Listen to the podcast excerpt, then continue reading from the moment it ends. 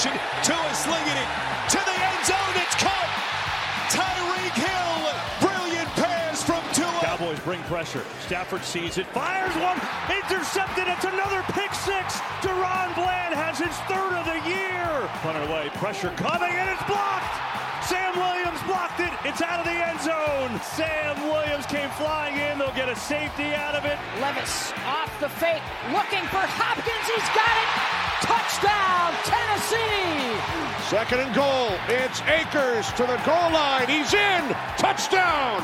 First rushing TD of the season for Minnesota. Tua in motion. Give it to him. A little reverse. Atwell throws it to Stafford, diving for the end zone, and he's in. Oh! DeVito keeps it himself, and he scores! Tommy DeVito takes the Giants into the end zone for the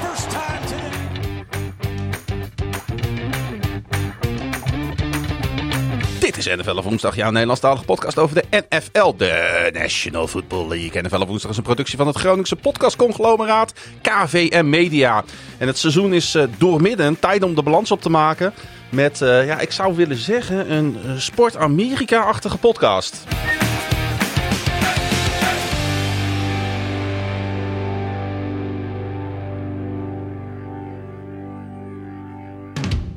Want waar ik eigenlijk het normaal gewend ben om iemand tegenover mij te hebben, kijk ik nu tegen een lege studio aan op de headquarters van KVM Media. Want ik heb uh, maar liefst twee man op afstand uh, hangen, volgens mij het midden en het zuiden van het land.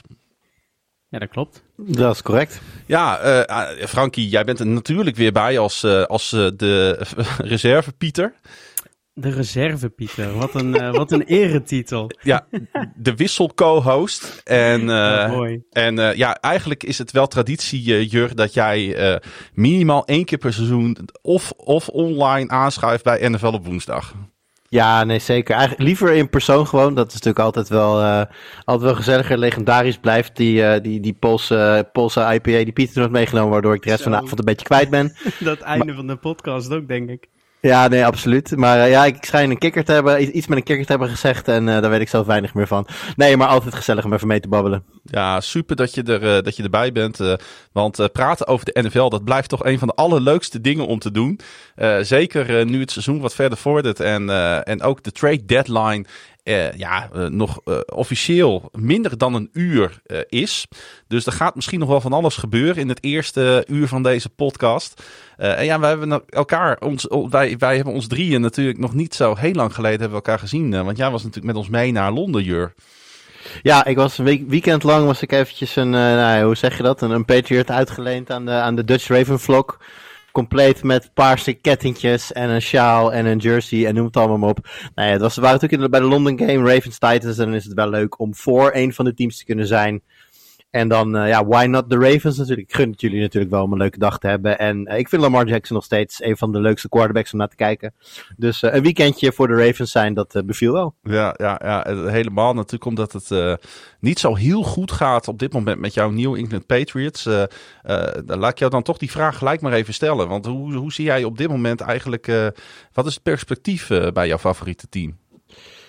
Ja, dat is een vraag die ik een jaar geleden of zelfs een half jaar geleden had gezegd. Van nou, ik zie wel, ik zie wel aanknopingspunten. Ze zijn lekker aan het bouwen. Ik moet wel zeggen, de, de trend momenteel uh, met uh, nou ja, een O-line die totaal niet presteert, ook veel blessures heeft. Uh, defensief ook veel blessures. Mac Jones die hele rare beslissingen maakt, die nou, meer en meer laat zien dat hij niet de, de bouwsteen is die we allemaal hadden gehoopt dat hij zou zijn zie ik momenteel niet zo heel veel perspectief. Hè. Er werd zelfs al gekscherend geroepen dat de, de, de Patriots wel eens zouden kunnen gaan tanken voor Caleb. Caleb Williams, die mm. ja, naar verwachting de, de, de eerste pick zal worden komende draft. Ja, dat, zal, dat zie ik niet zo snel gebeuren. Maar uh, dat er een groot kruis over dit seizoen heen is, dat, uh, dat denk ik dat dat al wel duidelijk is. Ja. En uh, ik, voor het eerst in een paar jaar weet ik ook niet wat je dan nu moet gaan doen. Want ik zou hiervoor dus gezegd hebben van vertrouw Mac Jones. Het was een mooie pick ergens halverwege de draft. drie jaar geleden inmiddels alweer. Hij viel een maar, beetje in jullie schoot hè? Hij viel in onze schoot. Het, werd ook toen, volgens mij, Drew Brees. Die riep al meteen van dit is de stiel van de draft. Een grote fout om hem naar Belichick te laten vallen. Nou, dat, dat bleek de eerste, leek het daar wel op de eerste twee seizoenen. Het ging, het ging redelijk eerste seizoen en ietsje beter tweede seizoen.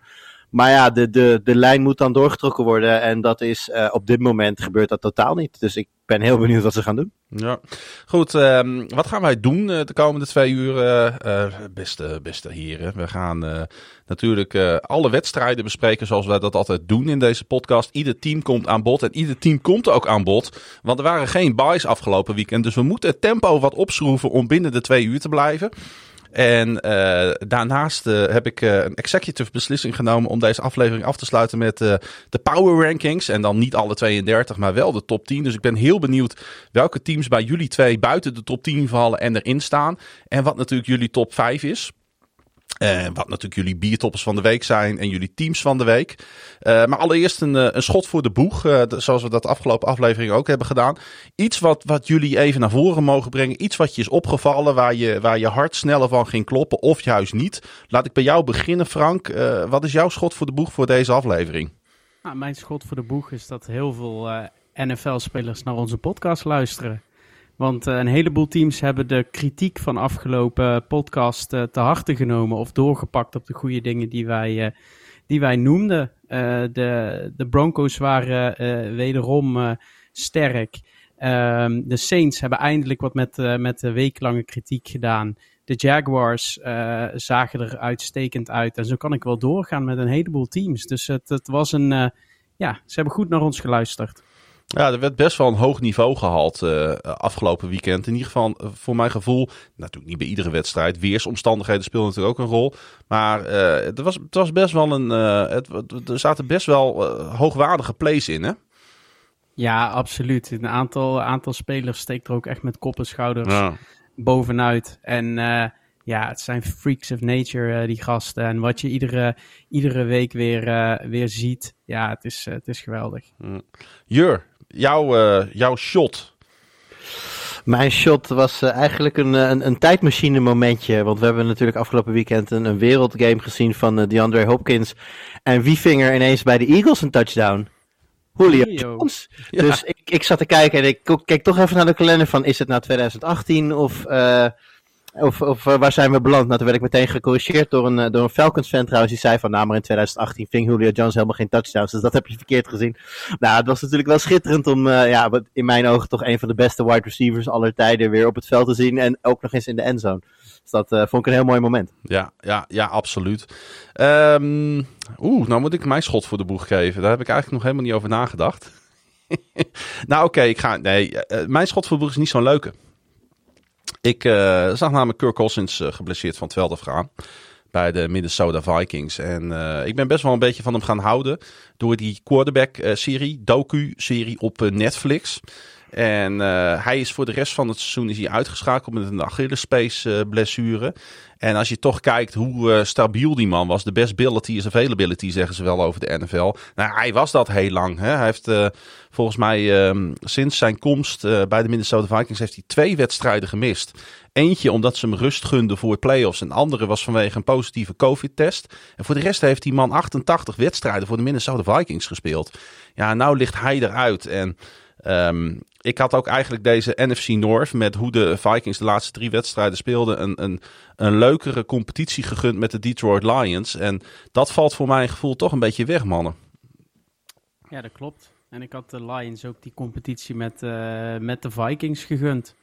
Ja, Kirk Cousins is toch een, uh, ja, ook voor jou, uh, wat je zegt, voor veel mensen een, een lieveling geworden. Omdat mensen via hem ook hebben gezien wat een quarterback ervoor moet doen om een quarterback in de NFL te zijn. Hm. En hoe verschrikkelijk moeilijk het eigenlijk is om die uh, positie uit te oefenen. Ja, en zijn blessure was wel uh, inderdaad wel de smet op, uh, op de week. Niet de enige quarterback blessure overigens. Het, het regende in een half uur tijd. Volgens mij gingen er vier quarterbacks in een half uur tijd uit in de early window op, op zondag.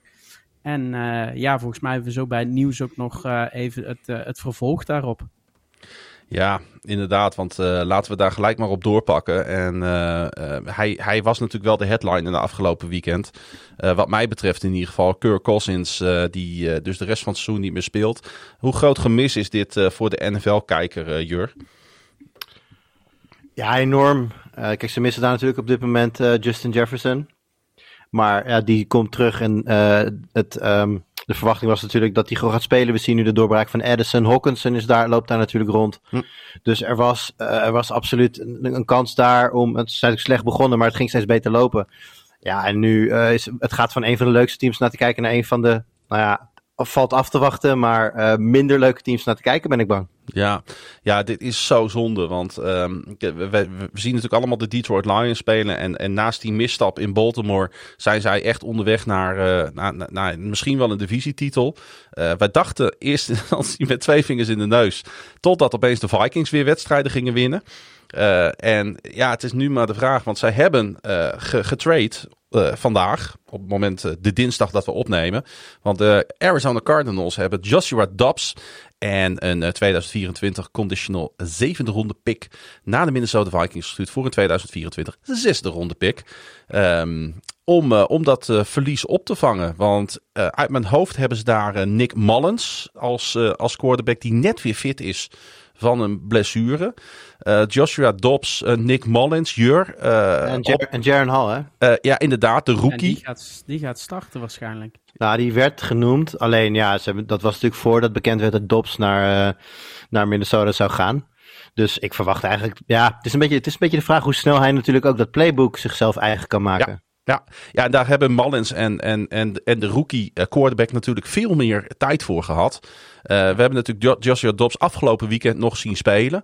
Als, je toch zou, als jij in de schoenen zou staan, Frank, van, uh, van deze franchise uh, en van deze trainingsstaf, wie zou je dan starten?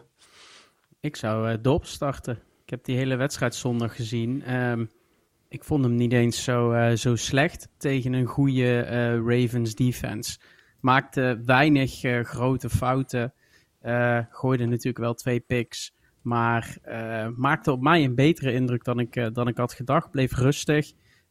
nam tijd voor zijn reads. Um, ja, en, en, en deed ook best wel veel, veel goed. Dus ik zou hem gewoon het voordeel van de twijfel geven. Ik weet niet of ze daarmee competitive zijn. Dat wil ik zeker niet zeggen. Maar uh, als je voor hem trade, moet je hem ook uh, laten spelen. Ja, ik zit even te kijken tegen wie de Vikings spelen. Maar die gaan naar de Atlanta Falcons toe uh, komende zondag. Het is natuurlijk niet de allerzwaarste wedstrijd met de allerbeste defense die er is. Dus ja, ik ben benieuwd of zij, of zij het hier dit kunnen opvangen. Maar dit, moet alleen al mentaal moet dit een gigantische tik zijn. Um, nog er is natuurlijk meer trading nieuws, jongens. En het laatste wat is binnengekomen, bij mij in ieder geval, is dat de Washington Commanders defensive end Chase Young naar de San Francisco 49ers hebben gestuurd voor een 2024 derde ronde pick. Ja, Jur, uh, ik, ik wil niet zeggen ik viel van mijn stoel. Want uh, als, als je speler bent en je kunt naar een team en Washington wil van je af, dan zijn de 49ers natuurlijk een geweldige landing spot. Uh, maar het klinkt een beetje goedkoop. Het is goedkoop, zeker als je nagaat dat uh, de kans dat hij, uh, er is natuurlijk een kans dat hij na het seizoen uh, als vrije speler de deur uitloopt. Op dat moment krijgen de Niners een, compensatiepick terug, wat ook weer een derde ronde pick is. Dus ja. in die zin, en trouwens ze krijgen ook nog compensatiepicks voor dat die trainers Ron Carton en Demico Ryan zijn, zijn weggehaald. Krijgen ze ook nog compensatie voor. Dus ja, de, de, de Niners kunnen dit makkelijk leiden en, en voegen in mijn ogen een, een difference maker aan een defensie toe waar we toch wel wat vragen over, over hadden. Ja. Denk ik de laatste weken. Want we begonnen natuurlijk fantastisch. De Niners werden in één, adem, in één adem genoemd met de Eagles als ja, sterkste teams in de NFL de eerste vijf, zes weken. Nou, toen uh, begon, het, begon het wat minder te lopen. Er vielen wat gaten defensief. Kijk, dat zal misschien niet meteen in één keer verholpen zijn. Maar je voegt nu een, een, een, een ja, een, een topspeler toe aan een toch al sterke front seven. En uh, ja, wat mij betreft zijn de Niners hiermee direct weer uh, flink hoog. Nou, ja, we komen later in deze uitzending volgens mij nog uh, op power rankings terecht. Dus laten we dat niet te veel gaan weggeven. Ja, ja. Maar ik, ik heb een aanpassing gedaan nadat deze trade doorkwam. ja, weet je, ik, ik, mijn gedachten gingen gelijk terug naar vorig jaar. Want toen hadden, hadden ze natuurlijk Christian McCaffrey tijdens um, hun bye week. wat ook gelijk met de deadline viel toen. Toen stonden ze met 3-4 achter. Wonnen ze hun laatste 10 wedstrijden. Nu gaan ze weer hun bye week in precies tijdens de trade deadline halen ze een difference maker op defense. Heb je het idee, Frank, dat ze een beetje hetzelfde kunstje uithalen, alleen dan uh, aan de andere kant van de bal? Ja, ze zijn all in. Uh, we hadden het er al even over. Ze hebben de meeste cap space, of hadden de meeste cap space van alle teams uh, deze, voor deze trade deadline. de komende jaren is dat absoluut niet zo. En dit is ja, het volgende puzzelstukje dat die defense alleen maar uh, sterker maakt. Dus ik, uh, ja, ik denk dat dit hetzelfde, uh, hetzelfde trucje wederom is. Met de hoop om nu wel door te stoten tot de Super Bowl. Dan de Washington Commanders, want die hebben nog een speler de deur uit laten lopen. Alleen nu voor een tweede ronde pick in 2024. Defensive end Monty Sweat of Sweet, wat is het ook alweer? Sweat. Sweat, hè? Sweat. Ja. Oké, dankjewel daarvoor. Ik ben daar nooit zo goed in. Uh, maar ik weet wel dat het een ontzettend goede speler is. Uh, waar zijn de Washington Commanders in vredesnaam mee bezig? Ja, dat, die zijn natuurlijk... Als je dit doet, dan heb je het oog op volgend seizoen staan volgens mij. Uh, alleen snap ik het niet met, met het oog op bijvoorbeeld de positie van, van Ron Rivera. wat heeft hij intern te horen gekregen? gaat hij zomaar akkoord met dit soort dit soort trades. Want ja, ik, uh, de, de commanders worden hier dit jaar niet sterker van. Nee, er is natuurlijk wel een soort van nieuw bewind aangekomen. Hè? Die, uh, die, die, die freak die is, er, uh, die is eruit gewerkt. Er is een nieuw management gekomen. maar alles rond het team ruikt voor mij nog steeds een beetje naar diezelfde oude droevige organisatie. Um, nou, ik denk het niet. Ik denk dat je dit moet zien als een jaar waarin iedereen die daar rondloopt in het gebouw, en dan bedoel ik spelers, maar ook trainers en, en alles wat er in de front office loopt, een jaar lang een sollicitatie aan het doen is. En nieuw ownership uh, kijkt gewoon, oké, waar kunnen we mee verder, waar kunnen we niet mee verder dan zit je per definitie in een rebuild. Ja, dan heb je twee hele waardevolle pieces op defense die je, uh, die je wegdoet. Dus dat, dat vind ik vrij logisch. Sterker nog, ik had nog wel meer verwacht. Ze hebben bijvoorbeeld, volgens mij is Brissett daar de backup quarterback. Nou ja, uh, Frank zei het al, er zijn 271 quarterbacks uitgevallen afgelopen weekend. Ja. Dus, uh, daar, dus ik had eigenlijk wel verwacht dat Brissett ook nog wel een, een, een, een vliegticket naar ergens in, elders in Amerika zou krijgen. Uh, nee, die gaan gewoon lekker rustig kijken wat ze verder nog in huis hebben. Wat, wat jonge spelers, wat walk-ins uh, laten, laten spelen. En kijken vooral ook wat ze met, uh, wat ze met Howell in, in huis hebben. Wat, die, die wisselt natuurlijk ook hele interessante wedstrijden af met nou ja, wedstrijden waar hij wat meer moeilijke, slechte keuzes maakt.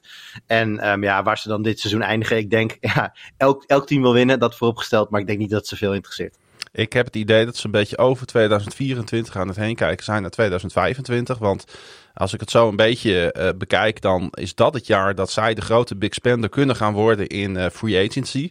Uh, ja, en dan denk ik dat we toch wel kunnen spreken over een rebuild, of niet? Ja, tuurlijk. Dit, dit riekt... Dit, dit, dit, ja, hier staat rebuild overheen geschreven. Ja. en ik denk ook dat wat jij zegt, het nieuwe, het nieuwe ownership, ik vind een goede goede methode om het te zeggen, Jur. Het nieuwe ownership wil mensen gewoon aan het werk zien. En, en zelf de keuzes maken over uh, hoe dit team wordt samengesteld. En daar is dit het, uh, ja, de eer, het eerste begin van.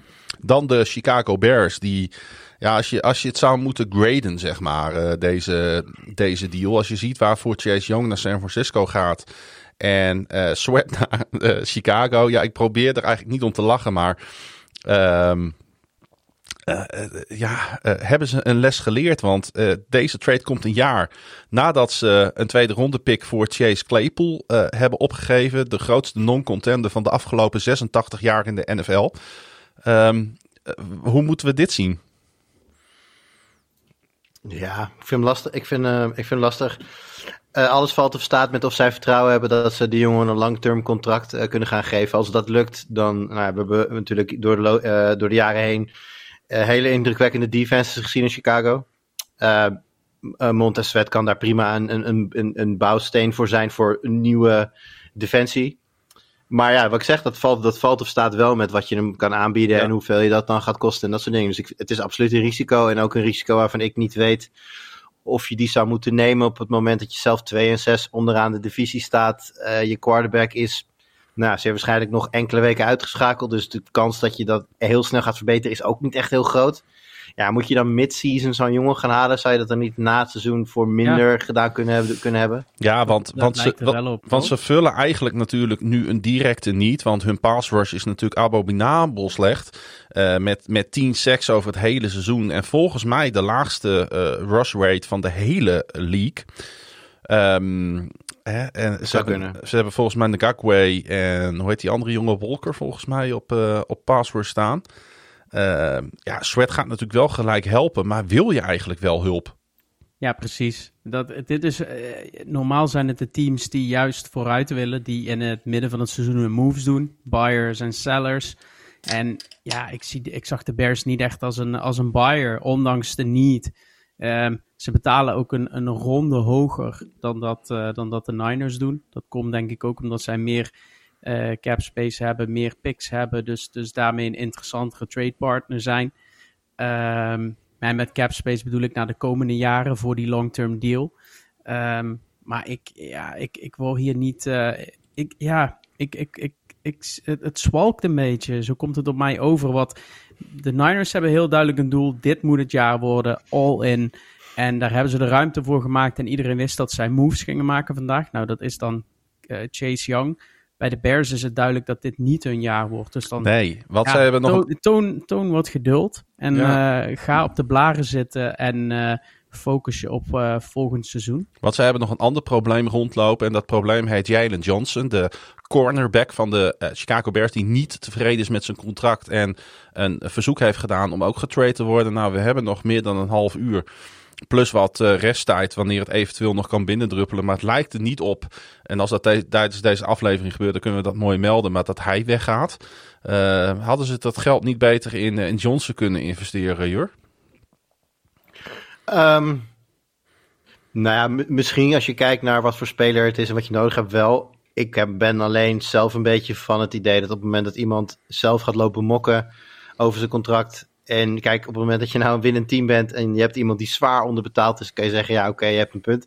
Maar je bent aan het verliezen, je moet nog maar laten zien dat je kunt winnen.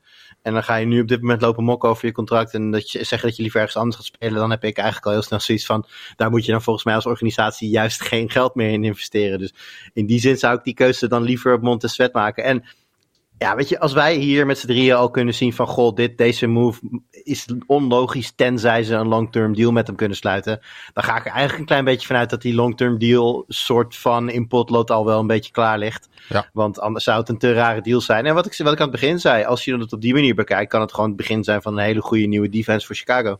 Ja, dat is ook wel weer waar. Over goede defenses gesproken. De Seattle Seahawks, die hebben uh, defensive lineman um, Leonard Williams over, uh, over kunnen nemen van de New York Giants. Ja, dat is dan wel weer zo'n deal waar ik, uh, als ik Seahawks fan zou zijn, ongelooflijk vrolijk van zou worden.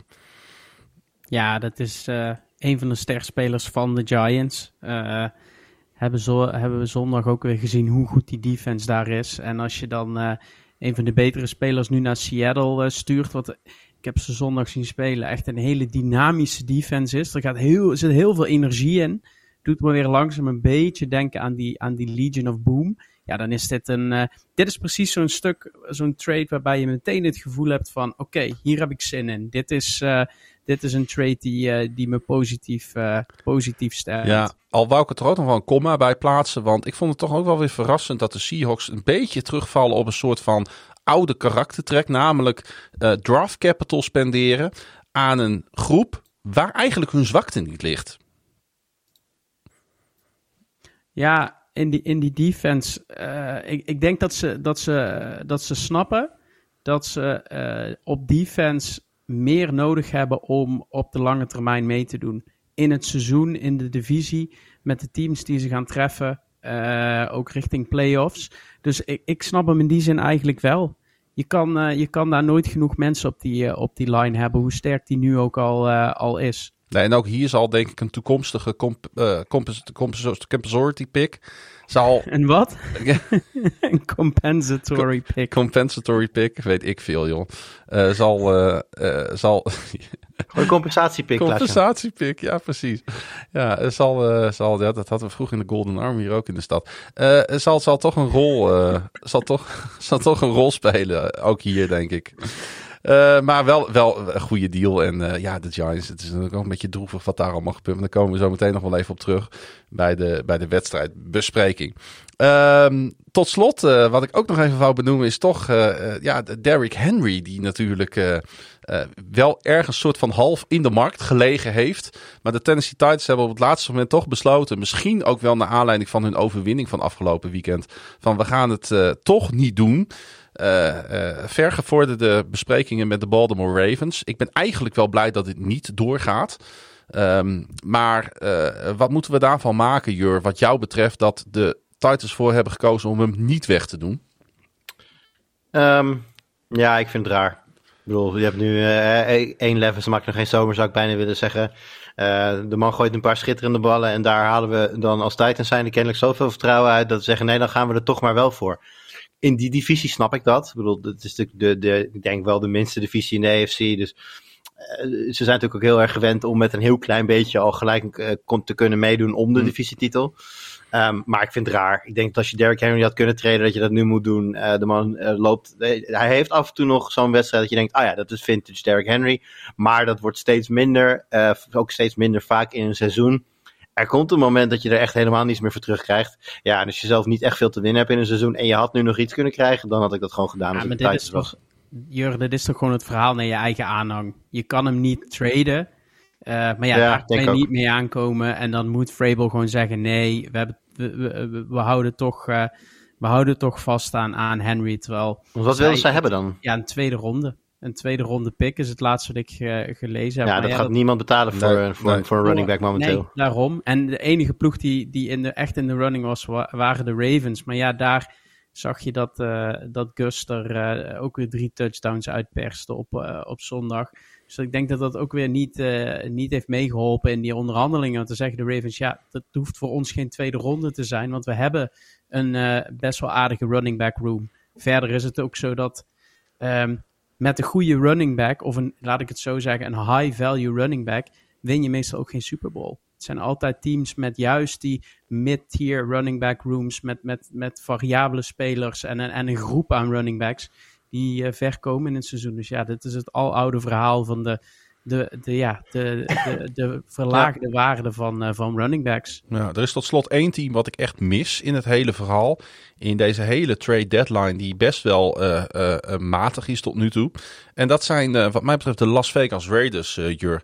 Hadden die niet nu hun kans moeten grijpen om, om, om, om, om toekomstgericht te gaan denken? bedoel je dan heel specifiek Devante Adams weg te treden? Ja, en ook Josh Jacobs bijvoorbeeld. Ja, en Hunt Renfro werd genoemd. Ja, nee, ik heb ze inderdaad uh, voorbij horen komen in de praatprogramma's die er zo links en rechts zijn. Maar het is, het is vrij stil. Ja. Um, misschien toch ijdele hoop dat er nog iets te maken valt van, uh, van dit seizoen daar. Ik, ik weet niet precies hoe daarna gekeken wordt. Kijk, ze zijn 3 en 5. Dus dat is niet, dat is niet, ja, open deur, maar dat is niet 1 en, 1 en 7. Dus ja, wellicht dat ze denken van, nou ja, die Chargers die zijn niet ver weg. Die staan bijna op hetzelfde record als wij. En als je dan naar de verdere AFC kijkt, dan zou je kunnen, dan ben je nog in de, in de running voor, voor een wildcard. Ja, ik denk dat het ijdele hoop is voor, voor Vegas. Maar um, ja, nee, dat, uh, ik denk dat dat het is. Ik denk dat ze gewoon gedacht hebben van, nee, wij zijn beter dan we nu we laten zien. En wij gaan laten zien dat we de playoffs kunnen halen. Oké. Nou, als er nog wat nieuws binnen druppelt, jongens, dan gaan we dat gewoon uh, in deze podcast uh, gewoon de eter inslingeren. En dan kunnen mensen dat nog uh, meekrijgen. Anders krijgen ze het zelf natuurlijk ook wel mee via de diverse kanalen. Maar dan is het wel leuk om het daar nog even over te hebben. Dus om 9 uur check ik nog even of er updates zijn. En ja, dan is de markt weer dicht. En dan kan er niks gebeuren. hey, we, gaan, we gaan naar de wedstrijden. En we gaan beginnen met die, die high-scoring game. bij de Dallas Cowboys, de LA Rams. 2043 werd het uh, voor uh, Dallas. En uh, ja, Dak Prescott had zijn verdediging deze keer niet zo heel hard nodig. Alhoewel, de Ron Bland speelde natuurlijk een hell of a game. Prescott gooide twee van zijn vier touchdown passes naar CD Lamp. ik heb het al een paar keer geroepen in deze nu al legendarische podcast. Get CD Lamp involved. En hij deed het gelukkig. Uh, Bland die noteerde zijn NFL-leading derde interception return voor een score. En de Dallas Cowboys versloegen dus de Rams afgelopen zondag. Um, ja, Jur, de, de Cowboys ook zo'n team uh, waar we toch af en toe denk ik nog wel wat vraagtekens bij hebben. Maar uh, uh, hadden zij een statement game afgelopen weekend? Ja, dat denk ik wel. Al moet je daar ook wel eventjes bij opmerken dat Stafford natuurlijk op een gegeven moment gehavend was aan zijn duim. En ja, ja daar, daar hangt natuurlijk wel echt heel veel van af bij, bij de Rams. Maar ook voordat dat gebeurde hadden, de, hadden de Cowboys hen in goed Nederlands gezegd bij de ballen. Dus uh, nee, dit was wat mij betreft absoluut een statement win. Ik zag uh, Cowboys defense spelen op een manier die ik ook lang niet gezien had. Eigenlijk sinds het begin van het seizoen niet. Daarna toch een, een wat mindere stretch gehad als defense zijnde.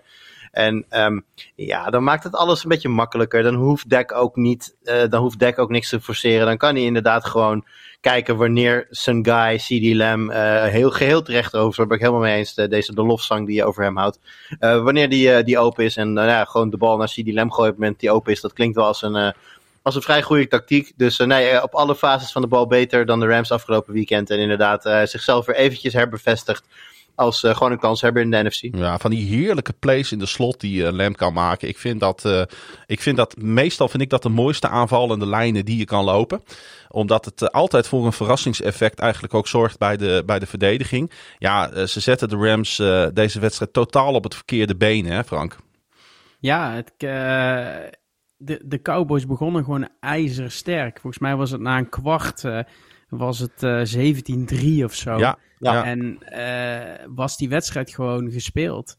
Uh, misschien had het ook te maken met het feit dat Sean McVay twee dagen daarvoor vader was geworden. Geen idee of, daar, of die daardoor uh, iets minder goed voorbereid was. Maar dit deed in niks denken aan die Rams die eigenlijk heel gritty in, in al die wedstrijden tot hm. nu toe hebben gehangen. En het, ook uh, we hadden het al over de blessure van, van Stafford. Die uh, twee keer uh, met zijn duim face mask of de, of de padding van een verdediger van de Cowboys raakt. En dan de rust ingaat en twijfelachtig is voor de return. Maar dan komen ze dus op het idee om op een two-point conversion een special play neer te zetten. waarin een van de spelers van de Rams, die, die, die wide receiver volgens mij. het wel, ja. ja, dat die de bal richting Stafford moet gooien. En Stafford moet met een vangbal die bal of met een sprong uiteindelijk die bal naar de endzone brengen. En dat, dat was voor mij echt het teken dat ze bij de Rams gewoon niet begrepen wat er, wat er uh, zondag van ze verwacht werd. Want je gaat niet je half geblesseerde quarterback een moeilijke bal laten vangen en de endzone laten rennen. Waarbij die dus uiteindelijk weer zijn, uh, ja, zijn duim blesseerde en uiteindelijk ook de wedstrijd moest, uh, moest verlaten. Ja, McVay die gaf achteraf ook aan dat hij dacht dat het bij die duik echt misging met zijn duim. Dat het tot daar eigenlijk nog wel goed ging. En daar, dat het daar dus op misging. Dus ja, ja ik, denk geloof dat, dat niet. Nou, eerlijk. Ja, ik denk het wel. Ik bedoel, eh, op het moment, daar, daarna kwam hij niet meer terug, na die duik, zeg maar.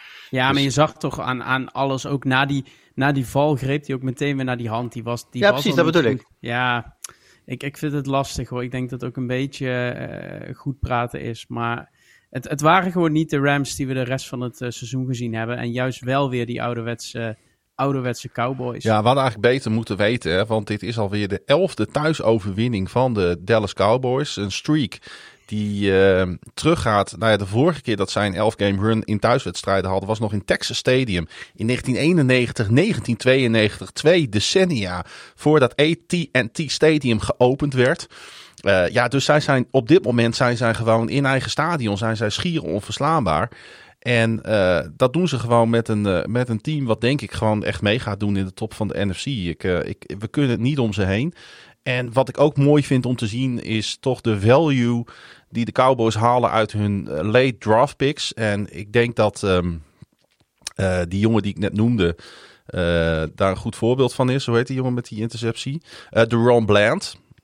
Ja. Die nu tight is met Gino Stone volgens mij. Uh, voor uh, league lead met vier picks. Uh, ja, vijfde ronde pick van Fresno State. Ja, dit is natuurlijk waar, je, waar NFL-teams op gebouwd worden. Op dit soort spelers, hè Frank? Waar volgens mij jij ook altijd heel erg enthousiast van wordt. Ja, het zijn die, die, die pareltjes die, die je dan vindt. Die, die eigenlijk ondersneeuwen op zo'n draft day.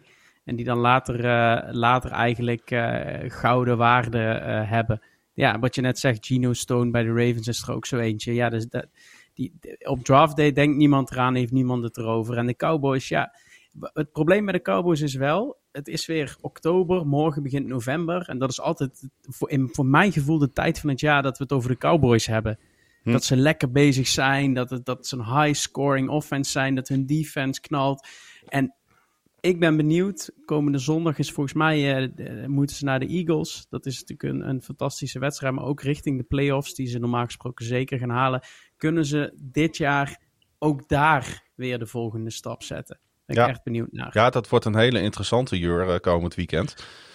Wat dat betreft, uh, gaan we dan echt zien waar deze Cowboys staan? Uh, dat denk ik wel. Het begint met aankomend weekend natuurlijk met de Eagles. Maar um, even over de thuisstreak. Ze hebben natuurlijk tot nu toe thuis de Jets, de Patriots en nu dan net de Rams gehad. Ja, dat is ook niet dat je denkt van, oh, wat was dat daunting. Ik ben wel benieuwd. Op eh, week 12 Commanders wordt al iets lastiger. Maar daarna krijgen ze de Seahawks nog over de vloer. Komen de Eagles nog een keer naar Dallas. Hm. En uiteindelijk moeten ze, ontvangen ze ook nog een keer de Detroit Lions. Dus ik denk wel dat... Uh, dat het zwaartepunt voor hun gewoon in het najaar ligt. En ja, uh, ja dan gaan we, gaan we inderdaad zien uh, waar deze Cowboys van gemaakt zijn. Ja, er was nog een speler die opviel deze wedstrijd. Dallas kicker Brandon Aubrey. Um, en uh, volgens mij is dat de speler waar jij dolgraag het over wil hebben, Frank. Dat klopt. Heb jij het muziekje? Of, Ja, die heb ik wel, maar dan moet hij het wel doen. je, je kleedt hem zo mooi in en dan komt het muziekje niet. Erg, hè? Ja. Dat is ook wel een afstandje naar ons toe, hè? Ja, de techniek laat mij gewoon even helemaal in de steek. Ik weet niet waarom. Ik ga hem gewoon even opnieuw opstarten. dan ga ik kijken of het dan wel lukt. Oh, wat erg. Ah, daar was hij. Kijk. En daar komt... Nee, nee nou, hij, hij doet het niet, Frank. Mensen hebben een vleugje van de Who's That Man uh, tune gehad. Maar nee, ik zat die wedstrijd te kijken en er was een, uh, een, uh, een kicker die gesigned werd door, door de Cowboys afgelopen juli. Uh, die luisterde inderdaad naar de naam uh, Brandon Aubrey. En als je, nou even, als je nou even een stilte laat vallen.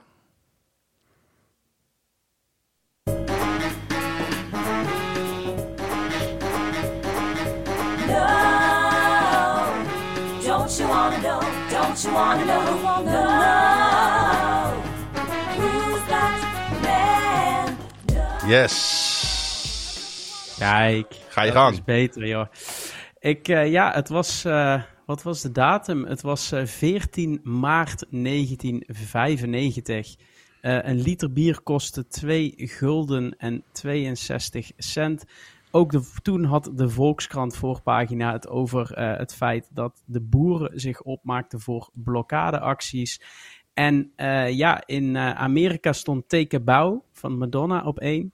In Engeland was het Think Twice van Celine Dion. Oh. En in Nederland was het Alice. Who the X is Alice? Uh, op, één. op nummer 2 stond trouwens No Limit van Irene Moors en de Smurfen.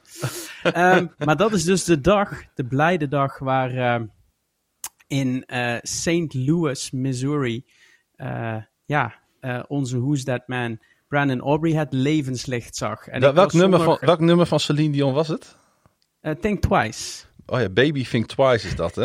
yes, yes, ja, yes. yes. Sowieso is die, die top 40 wel echt goed om eens een keer doorheen te bladeren, want het zijn allemaal pareltjes. Uh, maar Brandon uh, Aubrey zag het levenslicht en afgelopen zondag viel hij mij op. Omdat er gesproken werd over het feit dat hij op college had gezeten in Notre Dame. Ik kon me hem eens helemaal niet als kikker van Notre Dame herinneren. Maar hij maakte als rookie zijn achttiende uh, field goal op rij aan de start van zijn carrière. En dat was een, een, een record.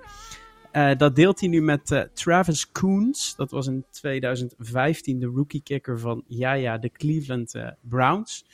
Um, en ik dacht, ga eens even gewoon kijken waar deze man vandaan komt en hoe het eigenlijk komt dat ik zijn college wel ken. Want dat is de, Notre Dame Fighting Irish, maar niet wist dat hij daar een kikkercarrière had. En wat blijkt dus, hij is nooit kikker geweest op college. Uh, Brandon Aubrey heeft in de Major League Soccer ja. gespeeld bij Toronto FC. En is uh, daarna bij uh, Bethlehem Steel FC terechtgekomen. Eigenlijk min of meer op het tweede niveau van het uh, voetbal in Amerika. Dus hij heeft college gespeeld bij Notre Dame. Maar geen, ja, geen voetbal, maar soccer. Zoals de Amerikanen zeggen. En daar heeft hij best een mooie carrière gehad. Hij is ook met uiteindelijk daarbij bij de Birmingham Stallions terechtgekomen in seizoen 2022 en seizoen 2023. 23. En hij heeft daar ook uh, ja, de titel gewonnen uh, op, uh, op dat niveau. Dus hij, was, hij was goed in. oh, sorry, ik ga helemaal verkeerd. Hij heeft, oh. hij heeft voor Toronto en Bethlehem Steel FC gespeeld. En toen keek hij naar een American voetbalwedstrijd. En toen zei zijn vrouw bij een missed field goal van jij kan dit beter. En eh, ja, wie van ons probeert eh, zijn of haar eh, vriendin, echtgenote of, eh, of vrouw niet af en toe eh, het gelijk eh, te bewijzen. Dus hij ging trainen en hij heeft drie jaar lang iedere dag getraind op, eh, op field goals. Samen met former Mississippi State kicker en kicking coach Brian Egan. En is toen opgepikt door de Birmingham Stallions. En die zitten in de USFL, de US Football eh, League. Ja, ik, ik, En zet, met- ik, ik draaide hem al even omhoog net. Het, eh, Randy Newman die heeft een liedje over Baltimore geschreven, maar ook over Birmingham. Hebben we al een keer eerder in deze podcast gedraaid. Ja, Dus ik denk, ja dat was het, het, even op de achtergrond. Birmingham, denk ik. Ja, nee, nee, nee, nee, dat gaat, over Ja. deze, dat gaat over deze Birmingham. Ja, mooi. Ja. mooi. En ja, bij, eh, bij, bij de Birmingham Stallions, daar ging je dus van voetbal ging die naar voetbal. Dat eh, ging bij mij net even te, te snel. En daar ging hij in één keer eh, ja, ontzettend goede eh, kicking percentages kicken. Hij is de laatst gedrafte kikker voor, voor de USFL Expansion Draft. Dus er waren een stuk of tien teams die moesten per ronde een positie kiezen. En eh, het viel mij op dat hij de laatst gekozen eh, kikker was in die, eh, in die draft.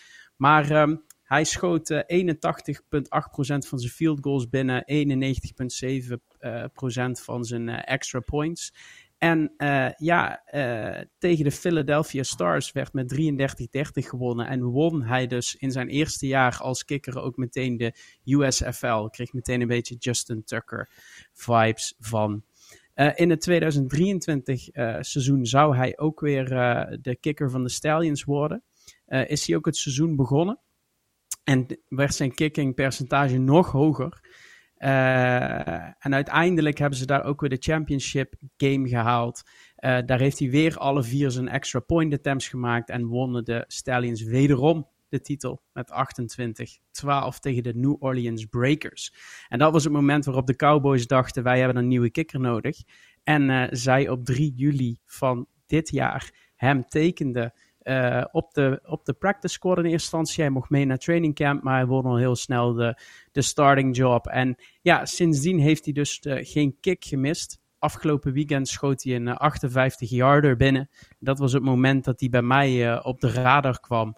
En ik dus eigenlijk wat meer wilde weten over die, eh, die speler die eh, ja, op 24 of op 14 maart 2000 eh, of in 1995 het, het levenslicht zag. Hij heeft en het dus, ehm, naar de naam Brandon Aubrey. Hij heeft er dus nog eentje nodig om Travis Coons voorbij te gaan. die dus in, hè, met Cleveland in 2015 ook zijn eerste 18 maakte, zoals jij al opmerkte. Ja, daarvoor luister je naar deze podcast, Jur. Ja, absoluut. Dat zijn, de, dat zijn wel de mooie verhalen die het eh, anders maken dan andere shows. Ja, eh, over, eh, over difference makers gesproken. Rams receiver Puka Nakua, die ving maar drie ballen. Maar daarmee zette hij wel een nieuw league record neer voor meeste catches. In zijn eerste acht wedstrijden, in de eerste acht wedstrijden van een carrière met 61. En eh, de Cowboys, die eh, hadden eh, een, een ceremonie, zag ik, voor eh, de franchise career sacks leader. En dan weten we allemaal over wie het gaat, denk ik. Parsons? Nee, de Marcus Ware. Oh, sorry. We hebben het niet over nu natuurlijk. Nee, we hebben het over, Ja. over, een, over de, de man die, eh, die, die zijn carrière daar, daar doorbracht, de En Marcus die- Ware. Dit jaar het volkslied zong bij de, Oh, bij, ja. eh, bij de Mhm. Hall of Fame game. Exact. Ja, Even een feitje, paratenkennis hier. ja, hij werd er toegevoegd tot de Ring of Honor van de Cowboys. En eh, het was de 23ste speler eh, die werd toegevoegd aan toch wel deze ja, legendarische franchise. Hè? Wat raar dat hij nog niet in de Ring of Honor zit van de Cowboys en wel al in de Hall of Fame. Overigens. Ja. Ja, daar heb ik ook niet echt een verklaring voor, moet ik eerlijk zeggen. Of misschien is het allebei vijf jaar natuurlijk. En dat hij gewoon eh, first ballot is in allebei de categorieën. Dat zou ook kunnen. Ja. Ehm, hoe dan ook, de Cowboys winnen, de Rams eh, niet. En haken voorlopig voor mijn gevoel dan ook eventjes af. Eh, als het gaat om, om de NFC. Maar we hadden we eigenlijk al een beetje verwacht. Maar wel een beetje zonde dat zij ja, niet, niet thuis konden geven. Jongens, we gaan door. Met de Eagles en de Commanders. Ehm 38-31 wedstrijd. Ehm, ja, hij was in eerste instantie ontzettend spannend. Natuurlijk vooral omdat Washington goed voor de dag kwam, Jur. Maar uiteindelijk was het toch gewoon Philadelphia wat won en naar 7-1 ging. Ehm, ja, een knappe overwinning toch? Want het is altijd lastig voor hun tegen Washington. Het is altijd lastig voor ze. Het is wel weer het verhaal van hè, de, Eagles, eh, die, waarin we allemaal eh, het topteam zien. eh denken allemaal het beste team in de NFL zien. En toch, iedere keer als je dan naar kijkt, en dat is eigenlijk het hele jaar al een beetje zo. Dan zie je niet een, een, een, powerhouse. Uiteindelijk zetten ze die score wel neer en ze maken een aantal plays dat je denkt: oh ja, wacht even, ze hebben spelers die andere mensen niet hebben. En daardoor zijn ze heel erg goed. Maar ja, ik zit te kijken en het, het- het- er worden fouten gemaakt. Ze komen op achterstand. Je hoeft bepaald niet heel veel fantasie te hebben om een scenario te zien waarin de commanders het ook hadden kunnen winnen. Maar ja, uiteindelijk, eh, zoals het ook tot nu toe eh, meestal gaat met de Eagles, trekken ze het toch wel gewoon naar zich toe. Ja, en er is volgens mij één man die daar toch wel het verschil maakt, eh, Frank. Ja, dat, eh, dat is eh, AJ, eh, AJ Brown. Ja, Hij is eh, is... jouw biertopper van de week. week, week, week, week. Papa, papa. AJ Brown die eh, twee eh, touchdowns ving van de in totaal vier die Hurts gooide. Hij gooide voor 319 yards. Ehm, ja, de, de, de, de defending NFC-kampioen won zijn zevende wedstrijd, Frank. Ja, het is, ze zijn gewoon, voor mij zijn ze het beste team in de, in de NFL. En, en deze teams, je moet, een wet, je, moet, je moet die divisiegames gewoon winnen. En ik ben het eens met jou, Jurg. Je ziet genoeg fouten. Maar ook met die wedstrijd kijken, je hebt geen seconde het idee dat ze hem eigenlijk gaan verliezen. Omdat bij iedere move van, van, van, van de Commanders komen de Eagles toch altijd weer vrij gemakkelijk aan hun touchdowns. En op een dag dat hun defense het even niet heeft, klappen zij gewoon, even kijken hoeveel punten waren het, 38? Ja, Ja. 38 punten op het, eh, op het bord. En ja, AJ Brown heeft nu zes wedstrijden op rij eh, met tenminste 125 yards. Daarmee verbreekt hij het record van, eh, van, van Megatron. En daar zit eigenlijk voor mij ook het beslissende moment in die wedstrijd waar Ron Rivera eigenlijk in de eerste helft al op fourth down, op fourth en two volgens mij ervoor gaat. Dat eigenlijk niet nodig is. Eh, staan 10-7 voor. Nee, staan zelfs eh 14-3 voor op dat moment. En ja, eh, meteen wordt afgestraft. Je, je geeft de Eagles even de kans om terug te komen in de wedstrijd. En die one-handed touchdown grab van AJ Brown, daar maakt hem voor mij de biertopper van de week. Ik, eh, Doodziek. ja, het is echt, het is ongekend hoe die man dat doet. Hij is zo lang, hij is zo sterk. Hij is, ja, in, ja qua, qua bouw en fysiek is die, eh, is die de beste receiver in de, in, de, in de NFL. En ik kan tot op de dag van vandaag niet begrijpen dat de Titans hem toen hebben weggetrade. Ja, ja je, ziet, eh, je ziet natuurlijk toch ook daar dat op het moment dat het erom gaat, Jur, komt die verdediging toch op. Want eh, Sam Howell mocht in de eerste helft 24 passes maar liefst eh, afleveren. Had volgens mij ook een career high game met bijna 400 yards en vier touchdowns achter toch een hele matige O-line. Maar dan op het moment dat het erom gaat, zie je die Reed Blankenship interceptie. Je ziet eh, die Hasten Reddick sack met eh, ongeveer een minuut of twee nog te gaan. Wat uiteindelijk ook de setup is voor die DeAndre Swift touchdown run. Eh, is dat dan ook altijd dan toch wat de, zeg maar, de echt goede teams van de rest scheidt? Dat ze op het moment dat het erom gaat die wedstrijd naar zich toe weten te trekken? Ja, je gaat bijna denken dat het zo makkelijk is, hè? Ja. Ja, maar Ja, nee, eh, eens. Helemaal, bij de helemaal mee Eagles, eens. bij de- het is niet alleen dit seizoen, het is ook vorig seizoen was het al zo, hè? Ja, ja en het, het, het, ehm, het is ergens eng, hè? Want als je er naar kijkt en je denkt van, oh, maar dit zijn eigenlijk nog helemaal niet goede Eagles. Maar als je dan inderdaad ziet hè, dat ze inderdaad playmakers hebben op defense, en dan waren er, nou goed, nu zijn het dan, eh, nu zijn het dan eh, Hassan Reddick en, eh, en Blankenship, maar dat, dat kunnen elke week andere mensen zijn, want ze hebben op iedere positie hebben ze eh, spelers die denk ik in de top van hun positie ranken op, eh, in alle fases van de bal. Dus dat maakt ze gewoon heel scary. Op het moment dat zij die fouten zelf niet meer gaan maken en inderdaad gewoon klinisch drives afronden. Ja, dan gaan, er komt een moment dat ze de commanders, hè, teams als de commanders dan ook gewoon gaan wegvegen. Commanders zijn natuurlijk nu niet meer zo'n goed voorbeeld nu dat ze een halve defense hebben weggetrade. Maar om even, om, je, je- snapt het idee. Deze Eagles hebben nog steeds potentie om beter te worden. Ja. En dat eh, is natuurlijk wel een, een, een eng perspectief voor de rest van de NFC. Ja, Ja. Wel een, een, een fumble op die eh tush push in eh, volgens Ja. mij de eerste helft. Klopt. Heel on-Eagles-like. En wat doen ze dan de tweede helft? Dan komt er weer zo'n tush push. En dan Dan denk faken nou, nu hem, gaan ze het goed maken. En dan faken ze hem naar Swift. Ja, ja. Dus eh, ja, dat, dat was volgens mij dat was sublieme call. Omdat iedereen in het stadion dacht van, zij willen nu laten zien dat ze het wel kunnen. Maar zij dachten, nou, we doen het dit keer even anders. Dus Eagles. Ja, ik, ik heb geen team dit weekend zo gemakkelijk een, een wedstrijd zien winnen eigenlijk. Ondanks dat het 38-31 was, eh, waren ze... eh, ja, het was alsof ze een beetje met de Commanders eh, speelden. Ja, en je, en je, en je ziet natuurlijk het grote verschil toch tussen AJ Brown. Kijk, ik en, en Terry McLaurin. Ik ben eigenlijk een soort van McLaurin adept. Ik, ik mag hem heel graag zien spelen. En ik vond trouwens ook, ik ben niet zo'n jersey liefhebber, maar ik vond wat de Washington Commanders aanhadden, vond ik echt ongelooflijk geil afgelopen weekend. Ja, mooi hè? Ja, ik vond, zeg ik iets raars, Jur? Of, of... Nee hoor, nee, ik, ben, ik, ik, ik, ik, ik hou van je passie. Oké, oké. Nou, ik heb helemaal geen passie voor jerseys, maar ik vond, ik vond dit echt schitterend. Ik vond de matchup echt fantastisch. Ehm, alleen, het is McLaurin die natuurlijk eh, de drops heeft, wat zelfs dus leidt tot die turnover on downs eh, aan het eind van de wedstrijd. Ja. Eh, en aan de andere kant gebeurt het niet. Ja, het, het, het, het voelt eigenlijk inderdaad, ik, het voelt bijna oneerlijk inderdaad, Ja, wat, wat er gebeurde. Is, dat is het goede gevoel. En ja, vlak voor rust dat, dat Joey Sly een 61-yard field goal binnenkikt. Ja. Na een 5-yard penalty. Dus je denkt, oh, hij heeft 56 yards penalty. Maar ja, dan zie je gewoon dat die Eagles, they don't flinch. Ze, ze zetten hem dan in plaats van op, eh 7, of op 7-17, op 10-17 een one-score game. Gaan ze de kleedkamer in en... Ja, dan gaan alle cilinders open in de tweede helft. Scoren ze 28 punten en gaan ze met de W naar huis. Ik, ik was eigenlijk gewoon eh, zwaar onder de indruk van de Eagles. Die 61-yard field goal trouwens de langste in franchise history eh, van, van, de, van Washington. En dat team bestaat al een tijdje. Dus dat is ook wel leuk om toch Oh, even te nou, vermelden. Joey Sly. Oh, sorry, dat was voor Joey Sly. Dat was van, de, van Washington. Hij Ik was, eh, nee, nee, allebei. Het was zijn career, het was career long, maar het was ook de langste in franchise history. Ja. Dus allebei. Ehm, de, de Commanders trouwens, die nu op bezoek gaan bij de Patriots hier. eh lonkt daar misschien voor de Patriots een win? Zeker na de trades van, eh, van afgelopen avond. Ja, je gaat er bijna denken, hè? Ja, Ja. De, de, de Patriots er trouwens ondertussen lijken geen moves meer te maken. Daar lopen natuurlijk eh, met eh, onder andere Uche en Kyle Duggar lopen daar mensen die eh, een aflopend contract hebben.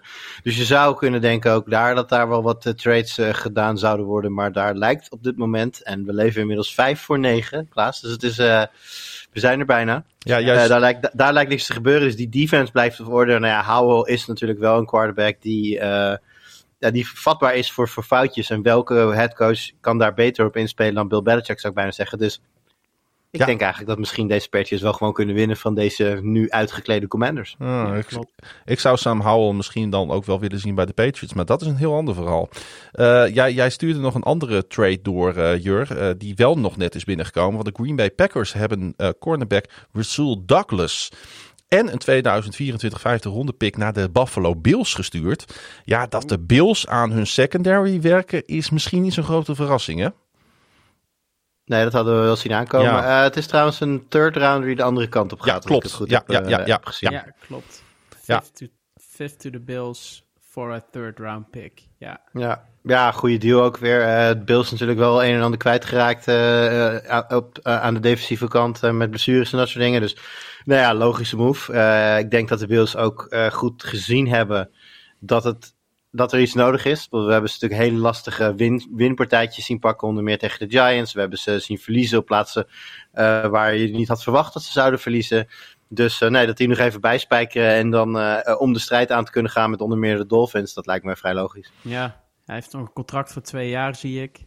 Volgend jaar negen op de cap, maar dit jaar maar acht, acht ton. Dus ja, dit, eh, dit past mooi in het, eh, in het plaatje bij, eh, bij de Bills. Yes. Nou, schuiven we door, mannen. Want eh, we zijn aangekomen bij eh, het eerste team eh, van de week van eh een van ons drieën. En als de muziek eh, stilvalt, dan mag jij hem zometeen, eh, nou dat is eigenlijk nu, gaan onthullen. Jur. Ja, ik kan als Patriot-fan natuurlijk niet anders dan hem aan mijn geliefde New York Jets geven. Ja, want Ja. eh, bijna 60 minuten lang eh, zagen Zach Wilson en de New York Jets er in de stromende regen verschrikkelijk uit op offense. Eh, maar op wat voor wonderbaarlijke wijze hebben de New York Jets deze wedstrijd weten te winnen. Ja, alles gaat mis bij de Giants. Laten we daar, laten we daarop Ja. houden. Het is natuurlijk al niet makkelijk dat Tyrod Taylor de game uitging. Dat eh De Vito, schitterende naam voor een New York quarterback trouwens. Ja, helemaal mee eens. Eh, eh, daar, daar speelt. Die zelf overigens trouwens nog een touchdown binnenloopt voor de Giants. Dat dan nog net wel. Maar op het moment dat eh, een 99,9 winkans voor de Giants is, gaat het helemaal mis. Jets krijgen de bal nog terug. En met nog één seconde op de klok Ja. Krijgen ze de kans voor een game-tying field goal. En eh, nou, die trappen ze. En uiteindelijk in de verlenging eh, pakken de Jets de overwinning nog. En nou ja, in New York is dat natuurlijk een, een, een gigantische deal. Want eh, ja, de Jets en de Giants, eh, als je dan toch over rivalries wil praten, ja, het zijn, eh, het, ze delen een stad, maar daar is een gezonde antipathie eh, tegenover elkaar van de, Jets van de, de fans van de een, de fans van de ander. Dus ja, als je op deze manier van je rivaal eh, een overwinning weet te stelen, zo mogen we dat toch wel noemen, Ja, dan eh, kan het niet anders dan dat je een van de teams van de week bent in mijn ogen. Ja, ik wil toch even een, een, een naam eh, droppen bij jullie. Eh Alan Lazar. Hij, hij valt mij eigenlijk het hele seizoen al positief op. Eh, er waren natuurlijk heel veel vraagtekens toen hij naar New York kwam. Maar hij maakt toch eigenlijk in iedere wedstrijd die de Jets winnen belangrijke plays, valt mij op. Ja, klopt. En je weet veel college die komt, hè? Ja, dat eh, Ja, is makkelijk. Maar eh, nee, hij, hij is, een, hij is zo'n receiver, dat, daar, daar heb je er een aantal van in, in de NFL. En als hij op de goede plek, onder de goede coach in een goede scheme spelen, zijn ze gewoon heel waardevol voor hun, hun team. En Lazard, eerst de Jaguars, daarna de... Oh, Eh, ja. de Jag- ik werd gebeld. Oh. Eh, de, ja jij bent ik ook kwam binnen op mijn koptelefoon. jij bent, jij bent een druk bezet man natuurlijk. Eh, dat, dat uit, klopt. uit welk land eh, kwam het telefoontje deze keer? Heb ik niet gekeken, maar het zal de US wel. eh, Ach wel ja, zijn. tuurlijk. Misschien Zal- nog zal la- last, last minute trade news uit, uit Minneapolis, denk ik. Precies. nee. Maar Lazard, ja, dus gewoon. Ik, ik, ik, ik vind het een fantastische receiver. En ik had niet gedacht dat hij het zo goed zou doen zonder Rodgers. Want iedereen Hm. dicht de carrière van Lazard wel een beetje aan Rodgers toe. Een beetje de, de opvolger van Randall Cobb. Ehm, maar hij maakt ook die, die, die, die vangbal daar op het einde van de wedstrijd. Ja, het, Ja. geweldige speler. Maar Wilson ook. Hij is toch wel een beetje hè? Want hij maakt gewoon eh, twee keer een, eh, een, een, eh, eh, levert hij een 29 yard pass af. Eerst op Garrett Wilson, daarna op Alan Lazar. Om vervolgens een- toch die spike met één seconde op de klok inderdaad voor elkaar te krijgen, Jur. Ja, dit, ik, ik, ik, heb, eh, ik zat naast Yannick in de kroeg dit te kijken zondagavond. Ja, ik zat zelf, ik kon zelf ook niet meer op mijn stoel blijven zitten, want ik heb, nou ja, de nieuwe Jets, nieuwe Giants, eh, weet je, als, als het gewoon op Red Zone leuk is, dan, eh, dan is het voor mij goed. Maar dit zijn ontknopingen. Ja, je hebt er een aantal altijd in een seizoen. En dit is wel, ik zei vorige week over de Giants en de Commanders. Dat is eigenlijk, zijn dit, deze wedstrijden zijn de essentie van de NFL. Helemaal mee eens. Dit zijn, de, dit zijn de, de potjes waar je maar gelukkig eh, bij moet zijn als je niet fan bent van een van beide. Want het is zowel aan de ene als aan de andere kant is het niet goed voor je hart, denk ik. Nee. Maar eh, ja, dit is genieten. Dit is wat de sport mooi maakt. Ehm, wel één dingetje trouwens nog over jullie. Alan Lazard, lofzang. Ik zit zijn stats even te kijken. En nou ja, hij is dit seizoen nog niet boven de drie receptions in een game gekomen. Ook nog niet boven de 61 yards in een game. Eh, en hij heeft één touchdown gevangen tot nu toe. Dat- Ik ben nog niet zo heel overtuigd. Nee, Tuurlijk ik komt ook dat, niet hoor. Tuurlijk komt dat omdat hij met een quarterback speelt die niet Aaron Rodgers heet. En dat was aan het begin niet eh, de verwachting. Dus uiteindelijk is het vast niet allemaal zijn schuld. Maar ik zit hier nou niet te kijken naar een Alan Lazard. En dat ik dan denk van, goh, wat doet die jongen ongelooflijk goed in New York. Dus dat, nee, ik ook niet. Misschien clutch, clutch play, daar, zo simpel mogen we zijn. eh, hè, de, en de, de winnaar heeft gelijk. Dus op dit moment eh, eh, is hij de juiste man op de juiste plek. Maar ik hoop wel voor de Jets en voor Lazar zelf dat daar iets meer uit te halen is dan, nou ja, drie of vier ga- targets en drie receptions per game. Want dan mag toch wel een stapje omhoog nog. Ja, we mogen Ja. Garrett Wilson natuurlijk met zeven catches voor 100 yards wel iets meer lof geven wat dat betreft. Hè? Hij is de duidelijke nummer één Ja. daar. En goed, Lazar zou, eh, dus hadden we toch wel verwacht daar, eh, een goede nummer twee zijn. En ik vind hem nog ondermaats voor een goede nummer twee. Hey, de, het seizoen van de Giants eh, met 2-6 eh, en met maar één gewonnen thuiswedstrijd is, eh, was al een beetje down the drain. Maar eh, met de regen die er gevallen is eh, eh, afgelopen zondag is het helemaal weggespoeld, hè, Frank? Ja, de Giants hadden bijna een wedstrijd gewonnen met twee total passing yards.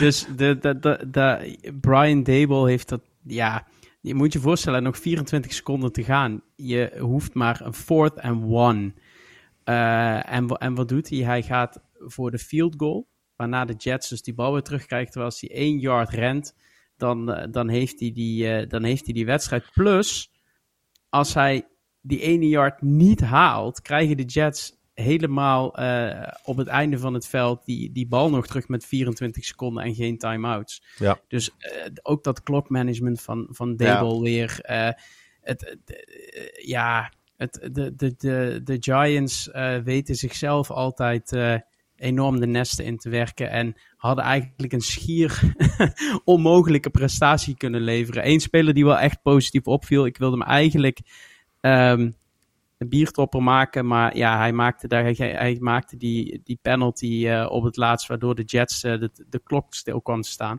Dat was Thibodeau. Ja. Die eh, man heeft 8,5 sack in de laatste zes wedstrijden. Speelt echt waanzinnig. Wink Martindale als, als, als defensive coordinator bij de Giants. Die begint ook met de week die defense beter op te coachen. Maar ja, de rest van het team is, is gewoon brandhout. Ja, Ehm, over brandhout gesproken. De New England Patriots at de Miami Dolphins. De bruggetjes zijn wederom onwaarschijnlijk slecht. Ik, rij, ik, ik rij net een tunnel in.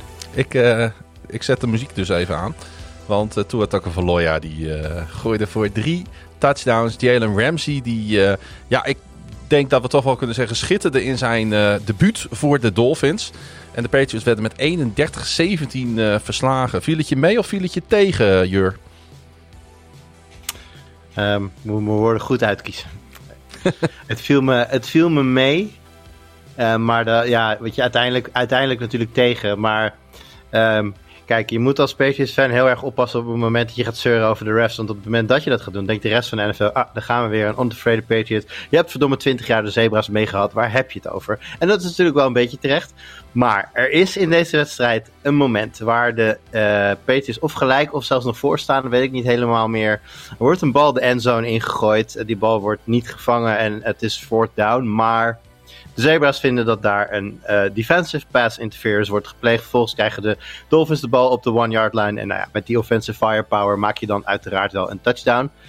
En dat is het kantelpunt van de wedstrijd. Want vanaf Mm. daar komen, de, komen de, de Dolphins beter in de wedstrijd. Komen op voorsprong, lopen uiteindelijk twee scores weg. En deze Patriots hebben niet de firepower om dan mee te doen met, met dit Miami. Zo simpel moet je gewoon zijn. Maar het is gewoon freaking zuur dat zo'n call. En later in de wedstrijd was er ook, ook weer een, ja, een, een, een non-call ergens. Nou, die wil ik toch wel even benoemen, want eh, die had ik genoteerd voor deze wedstrijd, want daar schrok ik behoorlijk van. Was eh Devante Parker, hè, de voormalig Dolphins receiver notabene, die een ongelooflijk harde hit eh, volgens mij gewoon op zijn help kreeg Ah ja, was van hem, ja. Dolphins safety Deshaun Elliott in het derde kwart. Hij moest ook van het veld af. Hij, hij zag er, ja, Tua weet hoe dat is, een beetje gedesoriënteerd uit. En moest volgens mij ook door een teamgenoot vastgepakt worden om, eh, om op de been te blijven. En ja, daar werd geen vlag voor gegooid. Ja, bijzonder. Nee, goed, kijk, en, en, en dat is, kijk, en het ligt nooit alleen maar aan de refs. Maar ik, ik zie gewoon, en weet je, we, we, toevallig hebben we deze, deze discussie ook bij Sport Amerika gehad. En dan zeggen ook mensen van, joh, het is, we, roepen elk jaar dat het weer slechter is dan alle andere jaren. Dus wellicht is dat helemaal niet zo. Maar als ik terugdenk aan bijvoorbeeld de Giants tegen de Bills ook. En zo zijn nog wel een paar wedstrijden. De Browns die een gratis overwinning hebben gekregen door een scheidsrechtelijke dwaling. Ja. Kijk, zonder die, zonder die DPI eh, komen de Dolphins daar niet de voorsprong. En het is helemaal niet gezegd dat de Dolphins niet de- alsnog die wedstrijd hadden kunnen winnen. Tuurlijk hadden ze dat gekund. Maar het is gewoon heel erg zuur dat je als mindere team goed in de wedstrijd zit. Dankzij je defense. Eh Tua gooit in, eh, in de eerste helft ook nog echt een verschrikkelijk lelijke interception. Klopt. Ehm, Je zit daardoor gewoon goed in de wedstrijd. Ja, en dan gebeurt zoiets. En dat is dan zo'n ja, schop tegen de tanden, zouden ze het dan in het Engels zeggen. Dat, en echt, daar gaat het dan mis. Het, eh, het, het, wat, wat ik zei, het viel me mee en het viel tegen. En nou, ik, wil, ik wil niet helemaal zeggen het ligt aan de, aan, aan de referees, maar het helpt niet. Nee. Nee, het was lont in het kruidvat, hè. Dat Ja. is bij de Dolphins Ja, ja, zo. Dat was tegen de Panthers ook. Als zij één moment krijgen om in die wedstrijd te komen... Dan, eh, en ze komen los, dan, eh, ja, dan komen de punten op het bord. Ik denk niet dat bij de Miami Dolphins nog iemand moeite hiermee heeft en eh, nog echt heel terugkijkt op deze wedstrijd. Want eh, ondertussen heeft Tua Tagovailoa nog nooit verloren van, eh, van Bill Belichick. Uh, Tagovailoa is nu 6-0 in zijn carrière tegen, tegen Bill. En Miami won voor de zestiende keer in de afgelopen 18 keer een thuiswedstrijd. Ze hebben nu de Patriots al gesweept. Ze staan 6-2 voor het eerst sinds 2001. En hebben ook een one-game lead over de Buffalo Bills in de AFC East. Ja, het gaat crescendo in Miami, Jur. Uh, ja, zeker. Uh, ze hebben natuurlijk wel wat personele problemen. Hè? Afgelopen weekend, uh, richting het weekend, Mostert en Hill allebei wat last. Etienne ontbreekt natuurlijk al enkele weken. Die wordt wel terugverwacht met, ik geloof, een week of twee, drie. Hm. Um, maar ja, met het, het, het, fit zijn van Jalen Ramsey worden ze aan die kant van de bal natuurlijk weer wat sterker. nee, het, het, dit is een van de teams die gaan bepalen hoe, hoe de AFC afloopt in januari. Ja. En in de divisie zal dat zijn samen met de Bills. En nou ja, goed, AFC breed, dan kijk ik natuurlijk naar de Chiefs. Dan kijk ik naar jullie geliefde Paars en nou ja, nog één of twee andere teams. Maar de Dolphins zijn zeker deel van die vier, vijf, zes favorieten voor, voor de eindzege AFC. Ja. Misschien is het ook wel leuk om het even aan jou te vragen. We hebben het er al een paar keer over gehad in deze podcast. Omdat, ja, we weten natuurlijk allemaal de laatste keer dat de Dolphins een playoff wedstrijd hebben gewonnen überhaupt. Was in 2000, dus dan hebben we het over heel veel jaar geleden. Ondertussen de gulden was er nog. Um, kunnen zij het waarmaken op het moment dat het er echt om gaat? Is dit nou echt voor het eerst in, in 23 jaar uh, de, de knop die ze kunnen omzetten? Nee. Nee, zegt hij.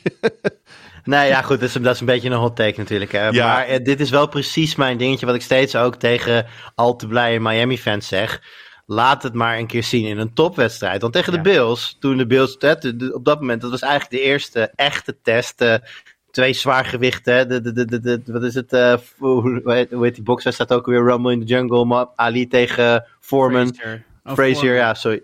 Uh, Frazier inderdaad. Foreman of Frazier. Ja. Nou, hij heeft ze allebei gehad en het waren allebei grote affiches. Maar goed, het punt is, twee grote, twee grote camparen tegenover elkaar. Ja, en maar eentje showed up. En, ja. en dat waren de Bills. Dus um, ik, ik zit te wachten op het moment dat zij inderdaad gaan laten zien dat ze een echt heel goede ploeg gewoon hun wil op kunnen leggen. En um, op dit moment, en ik zit daar toch een beetje in van eerst zien dan geloven. En ik weet niet of Tua Tagovailoa uh, de, de quarterback is die dat op dat moment kan gaan doen. Uh, aankomend weekend wordt heel interessant. Ja, Frankfurt in, hè? In Frankfurt, de ja. Chiefs. Dus uh, dan, dan na volgende week weten we denk ik iets meer. Ja, en de Patriots nu op 2-6. Uh, een paar zinnen uh, van jou, Jur, uh, als, je, als, je, als je dat record ziet. Um, we hadden het er al even over aan het begin van de aflevering.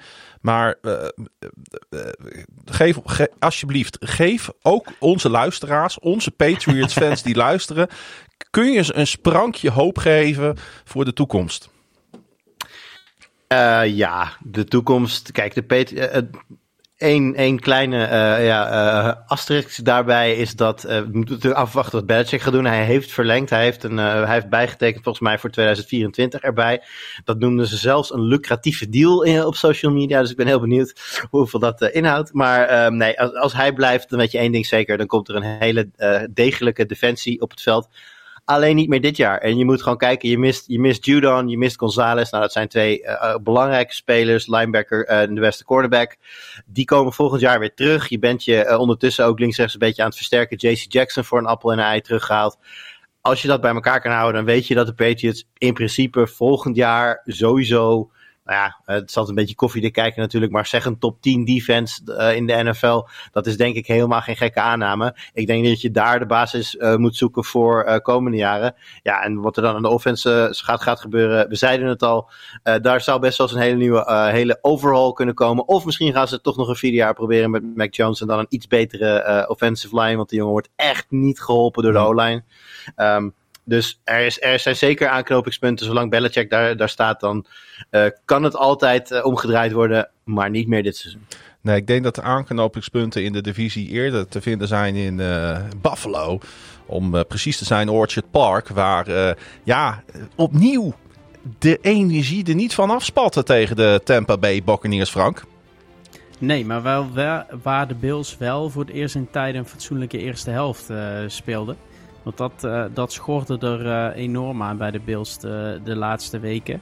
En uh, ja, door die eerste helft en, en, en het feit dat, dat Allen veel kon gooien. Want het waren vorige week de, de Falcons die het over de grond deden. En deze week Allen door de lucht. Met 31 uit 40 en 324 yards. 7 en 13 op third downs. Ehm, ja, hij maakt het verschil. Hij gooit ook weer zijn, zijn bijna rituele eh, interceptie. Maar eh, ja, juist daardoor eh, was het iets, eh, iets beter dan, dan de afgelopen weken bij de Bills. En zal, zal er toch ook alweer wat positiefs uit te halen zijn. Ja, zat, eh, zat de echte winst niet, niet bij de defense van de Buffalo Bills, Jor, die de eerste drie kwarten de, de door Baker Mayfield aangevoerde aanval gewoon op minder dan 200 yards houden? Eh, zeker. Ehm, ik weet alleen, ja, het is heel lullig, maar ik weet nooit of dat dan aan de Bills defense ligt of van Baker Mayfield. De Baker Mayfield experience is iets dat ik, ik ga niet pretenderen dat ik dat kan doorgronden, Klaas-Jan. Dus ik eh, Nee. vind, vind het lastig. Ik, ik, vind de, ik vind de Baker Mayfield experience voor iemand die niet eh, invested is in de Buccaneers enorm vermakelijk. Want het kan ook zomaar zijn dat hij ineens vijf touchdowns gooit. En dan ben je ook niet echt verbaasd bij Baker. Want het, het- op, elk, elke, moment, elke dag dat de jongen opstaat, kan hij een totaal andere quarterback zijn. Zelfs per kwart. Want uiteindelijk zie je dat hij dan toch wel weer een beetje op gang komt. En ja, tot op de laatste play aan toe, als, eh, als Godwin iets eerder omhoog kijkt, dan heb ik het idee dat ze die wedstrijd gewoon nog gaan winnen. Dus Ja, ja wat, een, eh, wat een gemiste kans was dat inderdaad. eh. want omdat zij natuurlijk, zij zijn toch voor een two-point conversion gegaan ergens in de wedstrijd, waardoor het gat maar zes punten was. Ja, maar volgens mij misten ze een, een, een eh, Ja, ze- after. Ze zijn voor de two-point two-point- gegaan. Ja. Ja. Ja. nee, precies. Maar eh, er was natuurlijk maar één echte held eh, deze wedstrijd. En dat was de Bills Panther Sam Martin. Die, eh, ja, als jij drie punts, en, en Morstead had dat bij de Jets natuurlijk ook al, drie punts binnen de 10-yard line laat vallen. Ja, dan, dan, dan in een one-score game is dat wel echt bepalend, hè? Ja, de field position. Die, eh, die is cruciaal. Daar hadden we het vorige week ook al over. Eh, en en, en eh, je, je zag het in andere wedstrijden, waaronder die van onze geliefde Ravens ook. Eh, als het dicht bij elkaar zit, kan een punter het echt beslissen. En ik Ja. heb ook het idee, maar dat is verder nergens op gebaseerd. Of ik let er meer op, maar dat de, dat de punters ook steeds beter worden. Dat er steeds meer spelers in de, in de league zijn die, ehm, ja, die die bal inderdaad in het hoekje binnen de 10 yards gewoon even neerleggen. En ja, dat zorgt voor hele lange, lange drives. Ja, en er komt een bijzondere wedstrijd aan, mannen, voor de Bills. En natuurlijk ook voor de Bengals. Want eh, de Bills gaan naar Cincinnati toe afgelopen januari.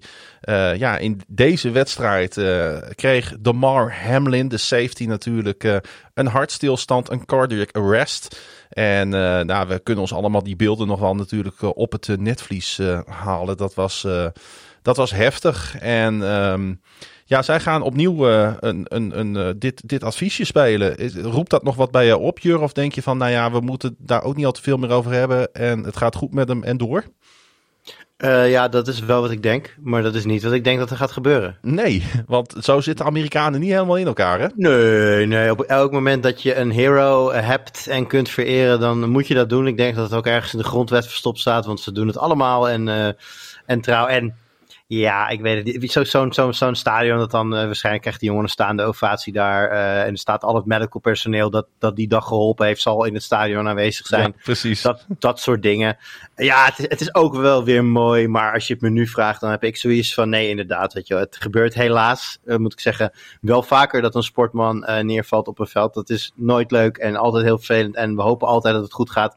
Ehm, maar ja, dat, om hem dan jaar, maandenlang, jarenlang als held te blijven vereren, dat, eh, dat gaat wel wat ver, denk ik. Ja. Precies. Hey Frank, had jij verwacht dat Bryce Young ehm, van CJ Stroud zou winnen?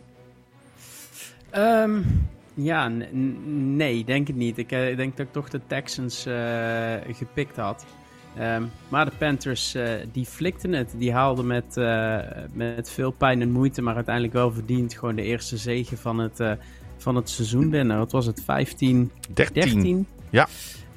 Ja, mooi, eh, mooi resultaat voor de, voor de Panthers die daarmee van die hatelijke, hatelijke nul afkomen. Ja, de Panthers die eh, doorbraken een ehm, eh, een losing streak van 56 wedstrijden. Voor het effect ga ik nog even herhalen. Ze doorbraken een losing streak van 56 wedstrijden. In wedstrijden waarin ze achter stonden op enig punt in het vierde kwart.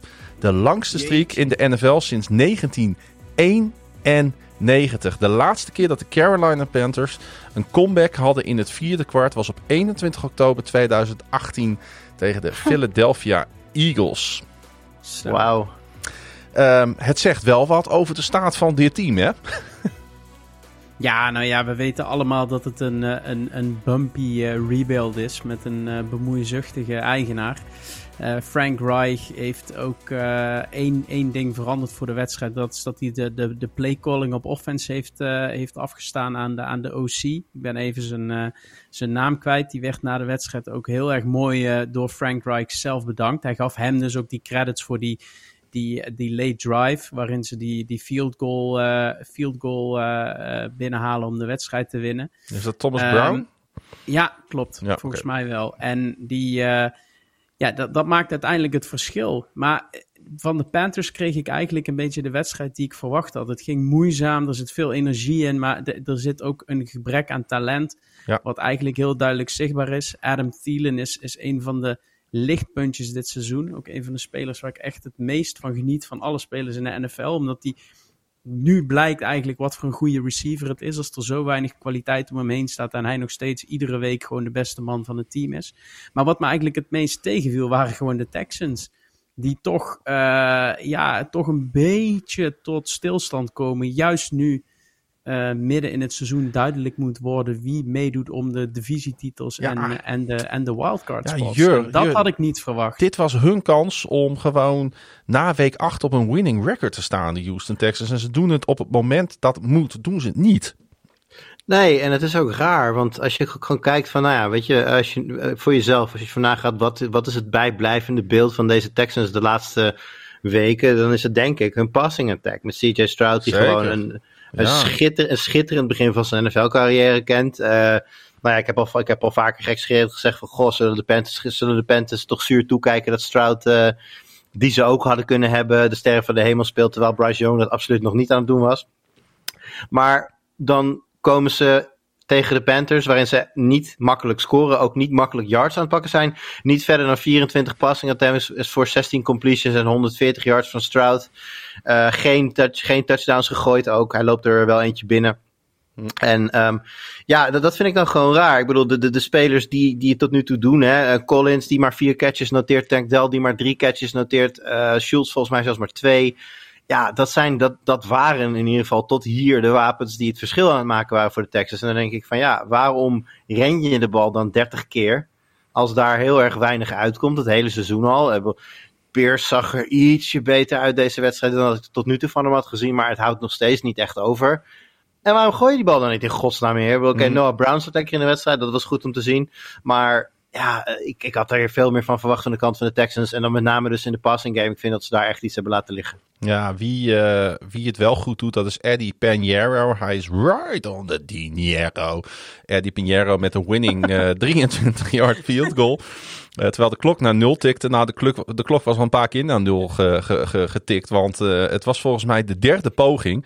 Want uh, de Texans dachten, ja, fuck it. we gaan gewoon dan maar gewoon steeds offside springen. En dan proberen we er wat van te maken. Totdat dat ja, echt niet daar, meer lukte. Nee, maar wat daar dus heel erg was, is dat dus die ene... Ik, ik snapte de regel niet helemaal, maar door een van die, die offsides... die werd, werd als een, als een unsportsmanlike conduct penalty geregistreerd. Daardoor werd het echt een chipshot field goal. Ja. Maar die, die field goal was al binnen. En daardoor moest Pinheiro nog een keer. En je zag dat hele stadion beginnen te fluiten. En het enige wat die, die Eddie Pinheiro deed was... Jongens, rustig, rustig, rustig. Ik, ik maak hem wel. En uiteindelijk deed hij dat ook. Maar het was natuurlijk wel echt de, de, de, het verhaal van de week geweest... als hij uh, ja. die gemist had. Omdat uh, de Texans met opzet een, uh, een penalty creëren. Aan de andere kant, als, er, uh, als je gebruik kan maken van de regels, dan moet je dat natuurlijk ook nooit nalaten. Hè? Als, iets, als iets mag, dan moet je het ook vooral doen. Toch? Of, of, of ben ik dan een beetje onsportmanlike conduct?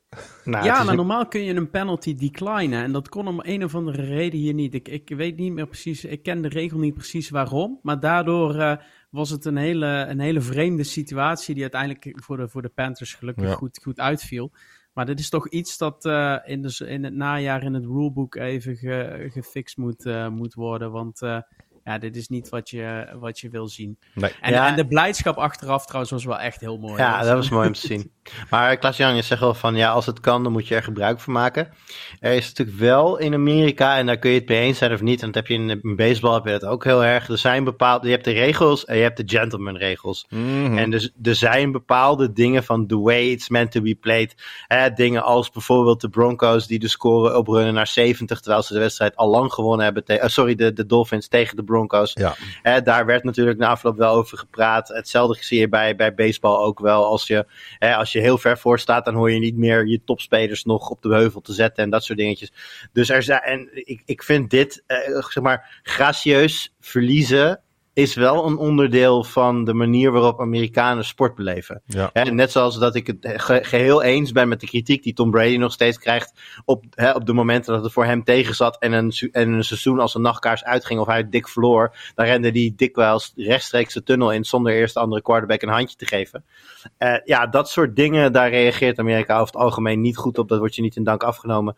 En ik denk dat dit daar een beetje onder valt. Dat, doe zoiets één keer. Oké, kijk of je ze gek kan maken. Maar nog een keer doen, ook wetende dat er... Nou, je zit wel met, eh, nou, wat is het, een mannetje 50.000 om je heen... die ook al een beetje aan het kijken zijn van... goh, hoe laat gaat, eh, hoe laat gaat de metro? Hoe laat, eh, wanneer ga ik naar de auto om de file voor te zijn bij wijze Ja, van? ja, en dan ja, is dit ja. gewoon, dan is dit gewoon raar. Er zit niemand op te wachten. ja.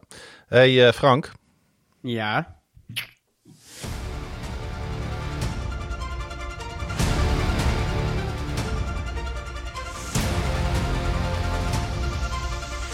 Yes. Jouw eh, team van de week. Zijn de New Orleans Saints. Ja, Derek Carr, Taysom Hill, Elvin Kamara. Eh, de Saints kwamen eindelijk weer eens lekker voor de dag, hè? Ja, ze hadden goed, eh, wat ik zei, ze hadden goed naar ons geluisterd vorige week. Want nu waren 300, want Derek Carr gaat altijd over de 300 Ja. yards. Dat roepen we al het hele jaar. Maar nu waren 300 yards van Derek Carr ook echt 300 yards. Ja, En geen intercepties, eh, hè? geen intercepties. Even, dat, volgens mij eh, geen interceptie, want die ene interceptie kwam... Oh nee, er was geen interceptie. Nee, die nee, van Hill nee, werd, nee. die van Hill werd teruggedraaid. Het was een incomplete, incompletion.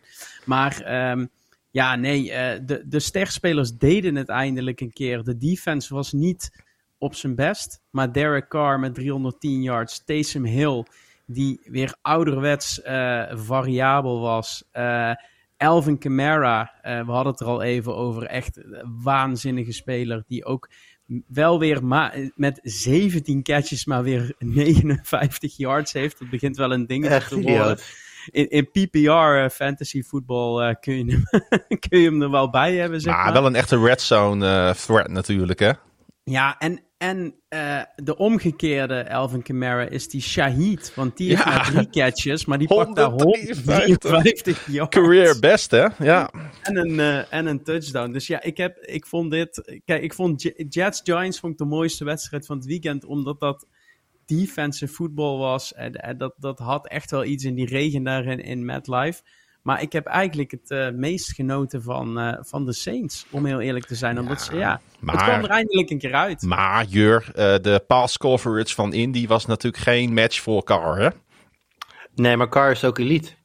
Ik heb dat vaker gezegd over quarterback. Ik kan even niet meer plaatsen wie. Maar Carr, Carr, is, Carr is veel beter dan dat, dat veel mensen denken. Ja, ja, ja. Ik, ken, ik ken tenminste één wide receiver in, eh, in, eh, in, in, Oak, of in ik wilde zeggen Oakland. In Vegas. Die het zeer jammer vindt dat uh, Carr daar niet meer rondloopt. En dat eh, Garoppolo daar nu de quarterback is. Ja. Ehm, en ehm, nee, de, de, aan de, de, de coverage was op de huilen. Die, die ballen op Shahid waren daar denk ik het beste voorbeeld Mm. van. Wide open. Ja, en Carr heeft gewoon een arm waarmee hij hem nou ja, van een yardje of 70, 80 eventueel wel in de endzone kan leggen, heb ik soms het idee. Dus ehm, nee, dat, eh, dat zag er goed uit. Wel even, Frank, volgens mij zei dat Elvin Kamara 17 catches had. Dat is niet het geval, hij heeft 17 rushes. Oh En- ja, ja en dit- en keer-. En dit keer maar vijf, ik geloof, kijk, eh, zei ik dat goed? Vijf receptions. Nee, vier receptions. Vier, receptions, receptions, maar ja. deze keer. Hij had die Voor- andere wedstrijd, ja, waar die... Ja, eh, hij heeft al een keer 12 en al een keer 13 gehad. Dus ik snap dat je inderdaad denkt dat 17. Maar nee, dit keer was het eh, bescheiden 17 carries en eh, vier catches voor Camara. Het valt mij trouwens ook op dat de Saints eh, buiten New Orleans een stuk pre- beter presteren dan in New Orleans. Oeh, dat weet ik niet. Dat zou, eh, dat zou kunnen, ja. Nou ja, ze hebben van hun vier overwinningen hebben ze de drie buiten, buiten eigen, eigen stadion eh, behaald. Dat vind ik toch wel een opvallende statistiek voor een team waarvan ik altijd denk dat ze thuis heel goed presteren, maar dat misschien wel niet helemaal doen. Ja, er gaan natuurlijk altijd veel verhalen over de, hè, de thuisstrijden van de Saints. Ja. Veel, eh, veel lawaai, maar misschien is er zelf ook wel een beetje last van. Dat je zou zomaar kunnen, ja. En en Carr moest natuurlijk ook een beetje inkomen hè, dit seizoen. Dat, eh, dat hebben we ook wel gezien. Eh, die trouwens, Derek Carr, zijn 150ste career start ondertussen maakte. Dat is ook niet misselijk. En ik zag, eh, ja, eh, gefeliciteerd Carr. En ik zag dat eh, Cameron Jordan, ook natuurlijk eh, een van die, van die grote spelers daar, de tweede speler in franchise history werd. Eh, bij de Saints, die eh, voor tenminste 200 career games eh, even speelde. Dus dat is wel een grote meneer daar, hè? Ja, de, absolute leider van, van het team. En ik- we hadden het er ook over, zou die nog, was met jou? Over, over of ze hem, als, ze- als ze echt Ja. een, eh, wat wilden, dat, dat dat de spelers zijn die nu weg zou doen. Maar ik denk dat met deze overwinning juist de Saints weer eh, hel zien in het, eh, in het seizoen. Ook omdat de Bucks en, en de Falcons verliezen. Dus ja, voor mij zijn de Saints nog altijd, eh, zeker als ze zo spelen, favoriet voor die eh, divisie. is trouwens wel een opvallende statistiek over de Colts. Want Indianapolis is het enige team in de NFL dat dit seizoen in alle acht wedstrijden minimaal 20 punten heeft gescoord. Oh, dat is bijzonder. Ja, voor een team dat 3-5 staat. Eh, Ja, en ook al twee quarterbacks heeft eh, versleten. Ja, ja, dat is toch wel bijzonder, hè? Maar ja, ze- zij, zij, zij zakken een beetje weg, de Colts, in dat, in dat nietszeggende stukje NFL waar ze eigenlijk al heel lang in staan, hè? Ja, nee, maar goed, dat, dat, daar vind ik ook wel weer de omstandigheden. Want ze hadden natuurlijk met eh, eh, Richardson hadden ze natuurlijk een, een ander plan. Ze wilden het uit een ander vaatje gaan tappen. En ik denk ook dat je nu met de komst van Taylor ziet dat zij een hele gevaarlijke one-two punch zouden kunnen hebben. Echt zo'n eh, zo'n offense waar je heel veel read options zou hebben. Ja. Nou, afhankelijk van hoe goed ze die uitvoeren, is dat wel of niet succesvol. Maar ze hadden er de, de twee droomspelers voor gehad. Ja, je ziet dat ze met Josh Downs een hele leuke rookie hebben opgepikt. Eh Pittman blijft natuurlijk. Dus die offense die heeft gewoon wel wat. Alleen ja, dan, dan val je weer terug. eh, ga je naar Minshew. Nou, Minshew, eh, denk ik, voor zover je een goede backup kunt hebben, denk ik dat Minshew, Minshew een van de betere is. Dus in die zin hebben ze mazzel. Maar ja, het, het, het, vra- het vraagt wel weer een koerswijziging van een team dat ja, ook nog weer een nieuwe running back dan nu. Want hè, de- de- Taylor mist natuurlijk het begin van het seizoen. Dus het zijn wel steeds heel veel moving pieces. En dan is het ook lastig om wat meer continuïteit te krijgen. Maar ik vind eigenlijk dat ze te goed zijn voor hun record momenteel. Hm, Taylor zag er wel weer goed uit, maar die wordt dan maar op 12 eh, runs gehouden. Volgens mij al 7 in het eerste kwart voor Ja. 80 yards. En dan eindigt hij met 12 voor Ja, 95. hij speelt volgens mij nog steeds op restricted eh, snaps. En Ja, maar niet ziet veel hij er helemaal niet uit. Nee, maar die, die, die, die, binnenkort wel. Maar hun probleem ligt natuurlijk ook aan de andere kant van de bal. Dat, Ja. dat is helder. Ik bedoel, als je kijkt naar de stand daar in die, in die divisie. Nou, de Jacks leiden 6-2. Dan heb je de Texans 3-4. De Titans ook 3-4. En de Colts 3-5. Als je gaat kijken naar de gescoorde punten. Staan de Colts bovenaan met 205 gescoorde punten. Precies, meer, dan, ik. meer dan de Jaguars. Alleen ja, ze hebben ook dik de meeste punten tegen met 229. Dus daar, ja, daar ligt het probleem van deze Colts. En daar valt voor deze aanval, zoals die nu loopt, nog niet echt op te spelen. Mannen, er zijn slechts eh, drie eh, eh, quarterbacks. Drie spelers die in de geschiedenis van de NFL hun carrière zijn begonnen. Hun debuut zijn begonnen met vier touchdown passes. Ja, en dan is natuurlijk de vraag aan jullie. Wie, wie, wie zijn die drie spelers? Ehm, eh, van de Rams, heet hij nou? Ehm, Ik heb geen idee. Ik denk niet dat jullie het gaan raden. Nee, zeg maar. Nou ja, het zijn naast de Will Kurt Levis... Warner. eh, zijn het eh, Fran Tarkenton Oeh. en Marcus Mariota. Oh ja, dat heb ik gehoord. Iemand Oh, zei ook dat inderdaad. Titans. Ja, ja, inderdaad. nou daarom vond, Mariota. daarom vond ik het toch wel leuk om hem even te noemen. Maar ehm, het legde de Titans geen windeieren, want ze wonnen met 28-23 in een eh, eigenlijk best wel leuke wedstrijd. Ehm, en eh, wonnen zo hun derde wedstrijd, waar ik eigenlijk had verwacht dat Atlanta Falcons misschien wel de next step zouden, eh, zouden doen om eh, ja, in hun divisie de macht te grijpen. Ja, de, de, de Titans hadden eigenlijk maar één, één wapen. En dat wa- waren die lange ballen van Will Levis op, op DeAndre Hopkins. En wat Jur ook al zei, de tijd werd even teruggedraaid. Eh, die eerste touchdown was volgens mij gewoon offensive pass interference. Eh, volgens mij, maar dat, eh, dat geheel terzijde. Maar daarna waren ze los. En ja, doen de Titans toch weer een heel klein beetje mee. En verliest Atlanta een, een wedstrijd, ja, wat jij zei, waar ze eigenlijk stiekem misschien wel gedacht hadden meer kans te hebben. Hey jongens, hoe, de hoeveelste rookie quarterback was dit die dit seizoen een wedstrijd begon? Zo. Eh, Tel eens even. Ja, we, hebben, We zijn een beetje in eh, het quizgedeelte van de podcast aanbeland. nou, we hebben natuurlijk Br- eh, Bryce Young, Richardson, Stroud. Eh, de Vito is niet gestart. Ik weet niet of hij rookie is trouwens. Nou, zeker vier dan. Nou, het, het, Ja, dan ik, Ga ik gokken op zes. het, het is de zevende. Ja, nou, Ja, en, eh, en, en dat is wel bijzonder, want dat is nog nooit eerder voorgekomen sinds de NFL-merger. Oh ja, die van eh, Chicago natuurlijk ook nog. Ja, Ja, Badgen. Bagent. En wie mis ik nou nog dan? Eh, ja, ik zit even na te denken. Ik heb ze namelijk niet voor me. Ik weet alleen dat het, dat het antwoord 7 is. Dingen van de Browns? Nee, die heeft, heeft al gespeeld. Eh, oh, eh, die van de Raiders denk ik dan. Eh, ja, hoe heet die jongen? Eh, O'Connell, niet, ja, ja, ja, ja, die, ja, ja, ja, ja, ja, ja, ja. Aiden- Gelijk. Ja, Ja, ik heb, ik heb de vraag voorbereid, maar het antwoord niet. Ja, heel dat, zijn, dat, dat zijn de beste quizmasters die gewoon tijdens de vraag stellen het ook nog zelf even oplossen.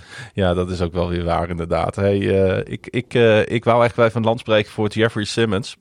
De tweevoudige Pro Bowl de- defensive lineman van, eh, van Tennessee. Die eh, twee van de zes sacks, inclusief die strip sack op Desmond Ridder, even eh, noteerde. En die strip sack die werd omgezet in een touchdown. Ja, ik vond dat echt een, een, een breekpunt in deze wedstrijd. Dat was, was absoluut zo. Ehm, de Titans laten gewoon ehm, zien dat... Kijk, we kennen de Titans als een stugge ploeg.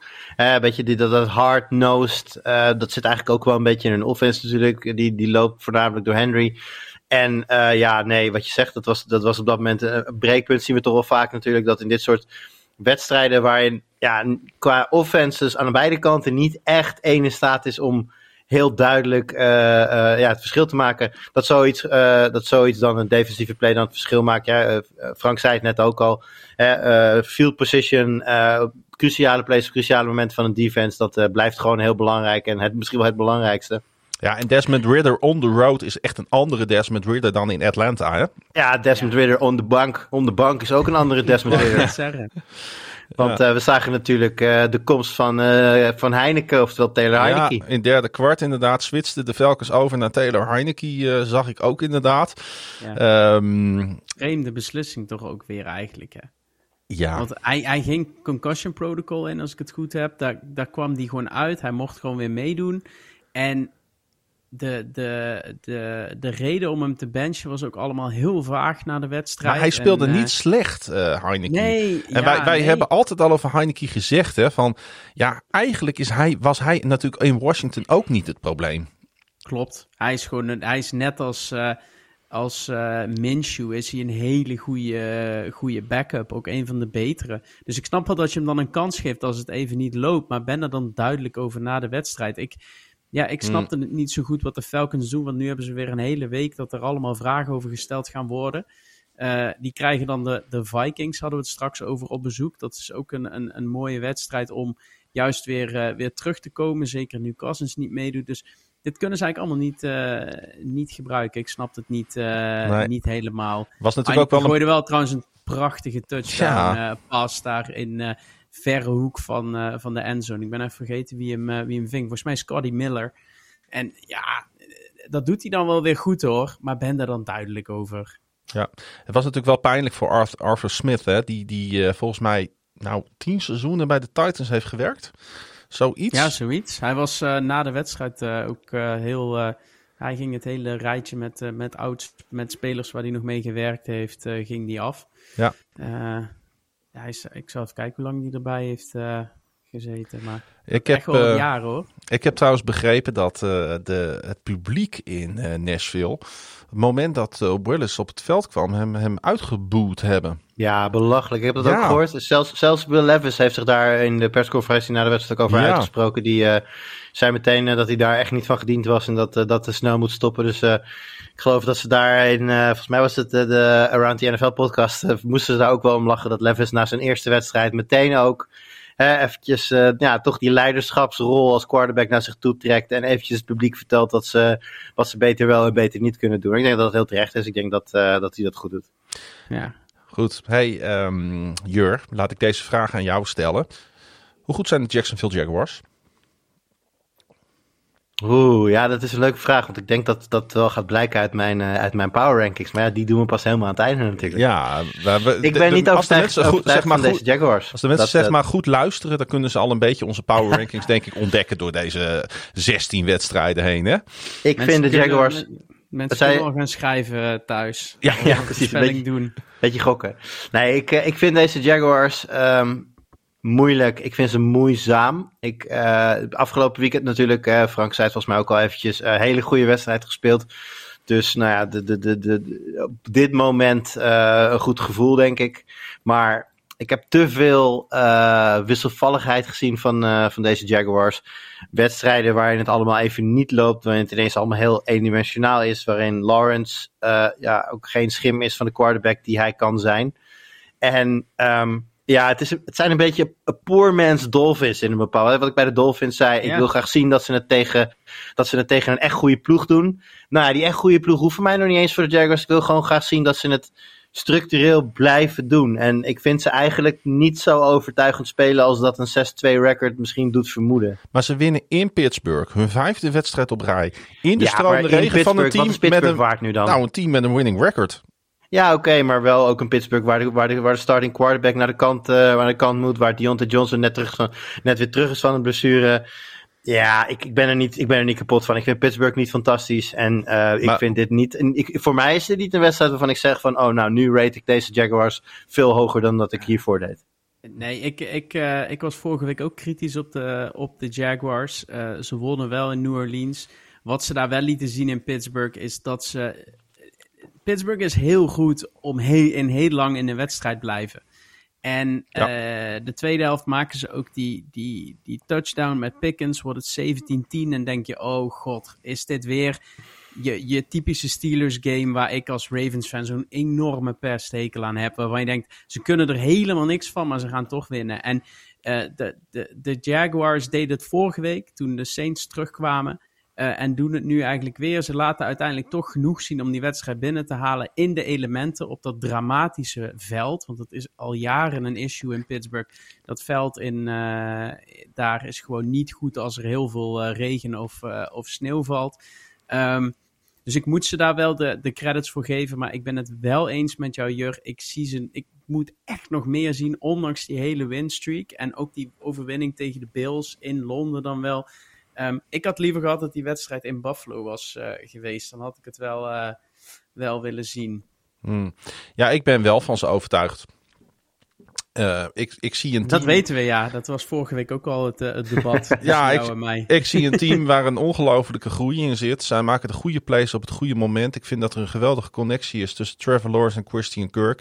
Ik vind de big play op eh, Travis Etienne voor die 56-yard touchdown. dat ergens laat in het derde kwart vind ik, vind ik, eh, vind ik, vind ik een absolute eh, eh, ja, bewijs zeg maar, van dat Doc Peterson op de goede momenten met zijn offensive coordinator de plays kan, kan, kan neerzetten. Ehm, eh, Calvin Ridley in de, in de slot vind ik, vind ik, een, vind ik een vinding af en toe. Ja, ik, eh, ik hou wel van deze Jaguars. En ik ben gewoon, ik ben niet van ze overtuigd als, als, als weet ik veel, als kanshebber of zo voor de Super Bowl in de AFC. Maar ik ben er wel van overtuigd dat er een groei en een leercurve in dit team zit. En ik ben super benieuwd wat dat gaat eindigen.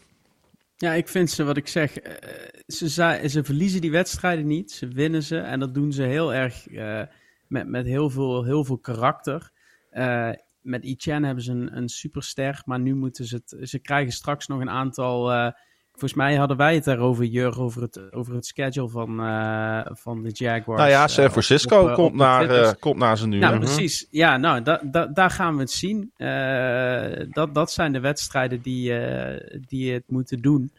Ehm, dus ja, eh, ze mogen mij eh, overtuigen. Ik krijg een beetje, wat jij zegt, Poor Man's Dolphins. Ik krijg ook een beetje Ravens vibes van de afgelopen jaren ervan. Weet je wel, ze doen wel mee. Maar als puntje bij paaltje komt, zijn ze dan wel goed genoeg. Ja. Ehm, ze hebben alle pieces, maar, maar komt het helemaal eh, tot, vo- tot volle wasdom? Ik, eh, ik moet het zien. En ja, de Steelers die, die staan op 4-3. Daar hadden ze eigenlijk niet op, op moeten staan. Maar ja, het is die defense die het eh, iedere week weer, weer voor ze doet. Ja, Minka Minka- Fitzpatrick. Minka Ja. Ja. En- die, in, eh, die met een hamstringblessure in, eh, in het eerste kwart volgens mij al. Best wel vroeg in de wedstrijd. Dat ging eh, Ehm. bij, bij, bij de 6-0, volgens mij bij de eerste, Ja. bij, bij 6-0 ging die, er Ja. al, ging die er al af. En is even de vraag wanneer die, wanneer die terugkomt. Ehm, ja, het- de, de, de Steelers gaan, gaan het nog moeilijk krijgen. Als ik nu de, de Bengals ook weer zie opkrabbelen in die divisie en, en de Ravens zie, dan ja, weet ik niet of, of de Steelers het helemaal, eh, helemaal zijn op het moment. En ja, dat ze deze wedstrijd nu niet winnen en dus die hele streak van eh, gritty defensive efforts kunnen doorzetten. Ja, dat moet het allemaal nog maar zien. Overigens eh, is er wel goed nieuws aan de horizon, want Cam Hayward staat nog op IR, maar was vandaag een full participant in training. Dus die is er bijna weer bij en dat scheelt natuurlijk ook wel iets voor, voor de Steelers. Oh, dat absoluut. Ja, ja, ja, ja, ja. Was eh, Cleveland Browns het Seattle Seahawks, Jur, een van de mooiere wedstrijden van afgelopen weekend? Ehm, nou, ik wil eigenlijk zeggen nee, want ik, de, de Florida, ik heb daar niet heel veel van gezien. De Florida die ik daar wel van gezien heb, zag ik voornamelijk heel veel fouten. En dat eh, was ik, was ik, ja, ik had niet het idee dat, dat, dat de Seahawks dit nou eh, op, op merit wonnen. Want hoe, Ehm. hoe, hoe kan het in vredesnaam dat de Cleveland Browns op het eind die interceptie weggeven? Hè? Dat, eh, die, dat was een bal wat afketste op een helm Ja, onder de 1 two-minute eh, warning. 57. De Cleveland Browns waren daar gewoon op weg naar de overwinning. En, Ja. eh, en, en vijf plays later vindt Smith gewoon op een, op een, op een, ja, op een, zoals hij dat toch heel goed kan, op zo'n quick screen. eh, Jackson Smith de Jigba voor die 9 yard touchdowns met 38 seconden op de klok. Ehm, ja, de Browns hebben hem echt, deze keer hebben ze hem echt laten lopen, vind ik. Ja, ze, ze speelden een goede wedstrijd. En eh, ik, die drive die je trouwens aanhaalt, ik vind dat ook wel. ehm, dat geeft me heel veel vertrouwen in deze Seahawks. Eh, ze hebben natuurlijk, hè, we hadden het in de eerder deze show trouwens ook over de, de trade die ze hebben gemaakt. Daar worden ze natuurlijk sterker van. Maar deze drive was heel mooi, want eh, iedereen was daarbij betrokken. De eerste paas ging naar Lockett, toen Metcalf, toen Fan, toen weer Metcalf. En uiteindelijk is het JSN die hem dan binnenloopt. Ja. Nou, we hebben ook beide, beide running backs, Charbonnet en Walker, hebben allebei aan het werk gezien als ik naar, naar die aanval kijk, tuurlijk, niet alles gaat goed. Tuurlijk maken ze fouten. Tuurlijk is Gino Smith niet een, een, een Mahomes of een, of een Lamar of, een, van, van, dat, van die statuur. Maar ze hebben de wapens. Ze hebben de veelzijdigheid eh, aan de offense. En ja, die defense, eh, Frank zei het net al, dat, dat, dat Legion of Boomeske, om het zo maar even te zeggen, komt er weer een klein beetje in. Ja.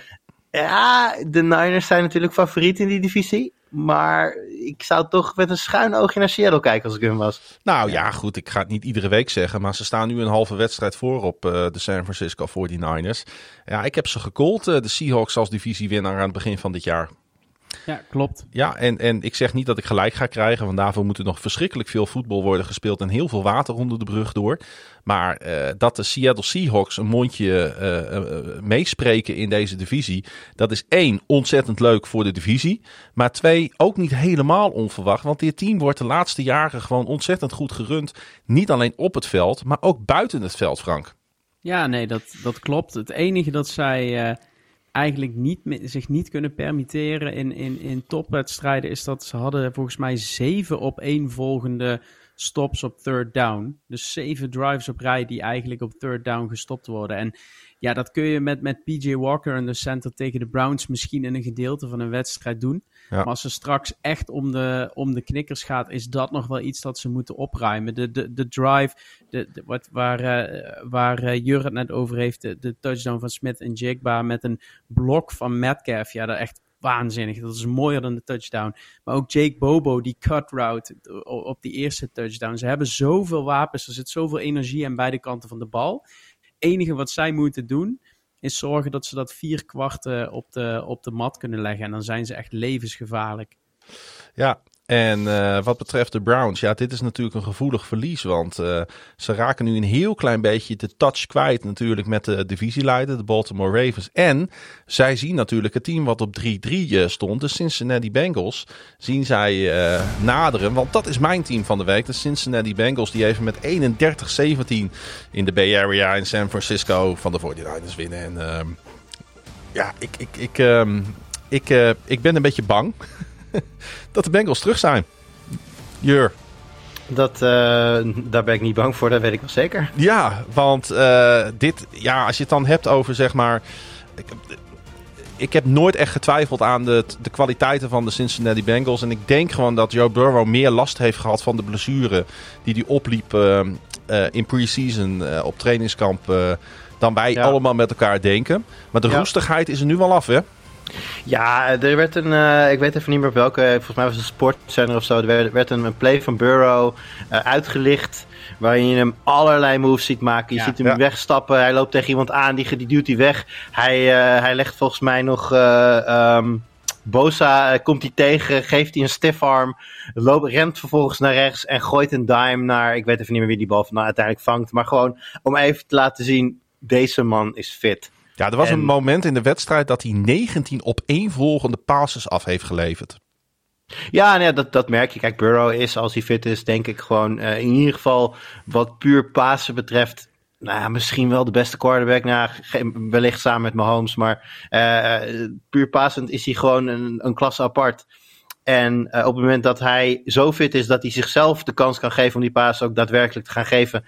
Ja, dan denk ik dat elke defensie in, in de league het er moeilijk mee heeft. En ik vind het wel grappig, want hè, nu zijn het dan de Niners. En dat is voor hun de derde keer op rij dat het even misging. Dus daar is eh, de paniek uitgebroken en dus Ja. wordt er versterking gehaald. Ja, ik, ik weet eigenlijk, ik- je kunt je afvragen hoe nodig dat was. Of dat dit gewoon een heel goed Cincinnati-team was, waar, wat ze tegen zijn gekomen.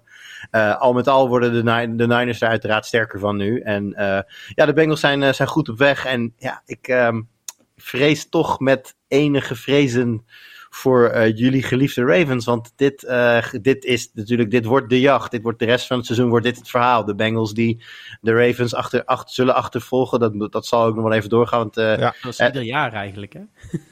ja, maar en, en, en toch, eh, in de laatste jaren slagen ze daar dan volgens mij best wel vaak in. Maar, ja, omdat, ook omdat de Ravens niet fit blijven. maar dit is toch ook precies wat we willen. We willen toch ook dat, dat op Tuurlijk. deze manier de, de, de league gestalte krijgt. En dat, dat teams met elkaar rivaliseren. Niet om wie de slechtste is en als eerste pick. Maar wie, om de, wie de beste is en kans maakt op een Super Bowl. Ja. Is de, dit weten jullie uit je hoofd natuurlijk, is de tiebreaker tussen de Ravens en de Bengals al beslist? Nee. Ja, de Ravens hebben wij in hebben ieder daar gewonnen. eh, het voordeel. ja, we hebben daar al gewonnen. Ja, precies. Dus, dus, dus het gaat toch eventjes om de wedstrijd in Baltimore. Ja, en die is binnenkort al. Over twee weken. Dat is een Thursday, Night Football game, toch? Ja. Ja, ja, ja, ja. Nou goed, die wordt heel belangrijk voor de divisie. Als, de, als, je, die, eh, als je die weet te winnen als Baltimore, ja, dan heb je hem natuurlijk in je tas. Want dan heb je al drie wedstrijden voorsprong en de tiebreaker. Ja. Als, eh, als de Bengals daar winnen, dan gaat het heel erg spannend worden. Ja, in daar gaat, al, daar gaat alles weer open natuurlijk. Ja, ik denk ook eh, dat het wel een voordeel is dat we ze nu al krijgen hoor. Want dit team, deze Bengals, ja, gevoelsmatig gaan die gewoon per wedstrijd een stapje sterker worden. Ik wil het wel even hebben over Purdy. Want wij zijn natuurlijk geen dokters, we zijn geen eh, afgestudeerd medici. Nee. Maar eh, eh, had jij het gevoel dat hij misschien niet had moeten spelen gezien de concussion protocol die gaande was gedurende de week, Frank? Ja, hij, hij, hij gooit wel weer gewoon bijna 400 yards. En, maar het, het, het klopt eigenlijk niet. Het Nee. zag er niet, niet uit. En met name die, die, die pick. Ja, het was eigenlijk een hele rare pick. Waarbij hij hem eigenlijk op drie meter afstand in de handen van een, van een Bengals-speler gooit. Dacht ik van, dat is, het is zo on, on Purdy om zoiets doms te doen. Het, eh, juist zijn kracht is om geen gekke dingen Ja. te doen. En, en de rest van, van het team in zijn kracht te zetten. En hij leek het leek wel alsof hij er harder voor moest werken, eh, deze, deze wedstrijd. Het was Ja. echt eh, onherkenbaar. Er was natuurlijk ook die strip sack van Trey Hendrickson. Hè? Dat, dat, dat eh, was eigenlijk het slot op de deur in deze wedstrijd.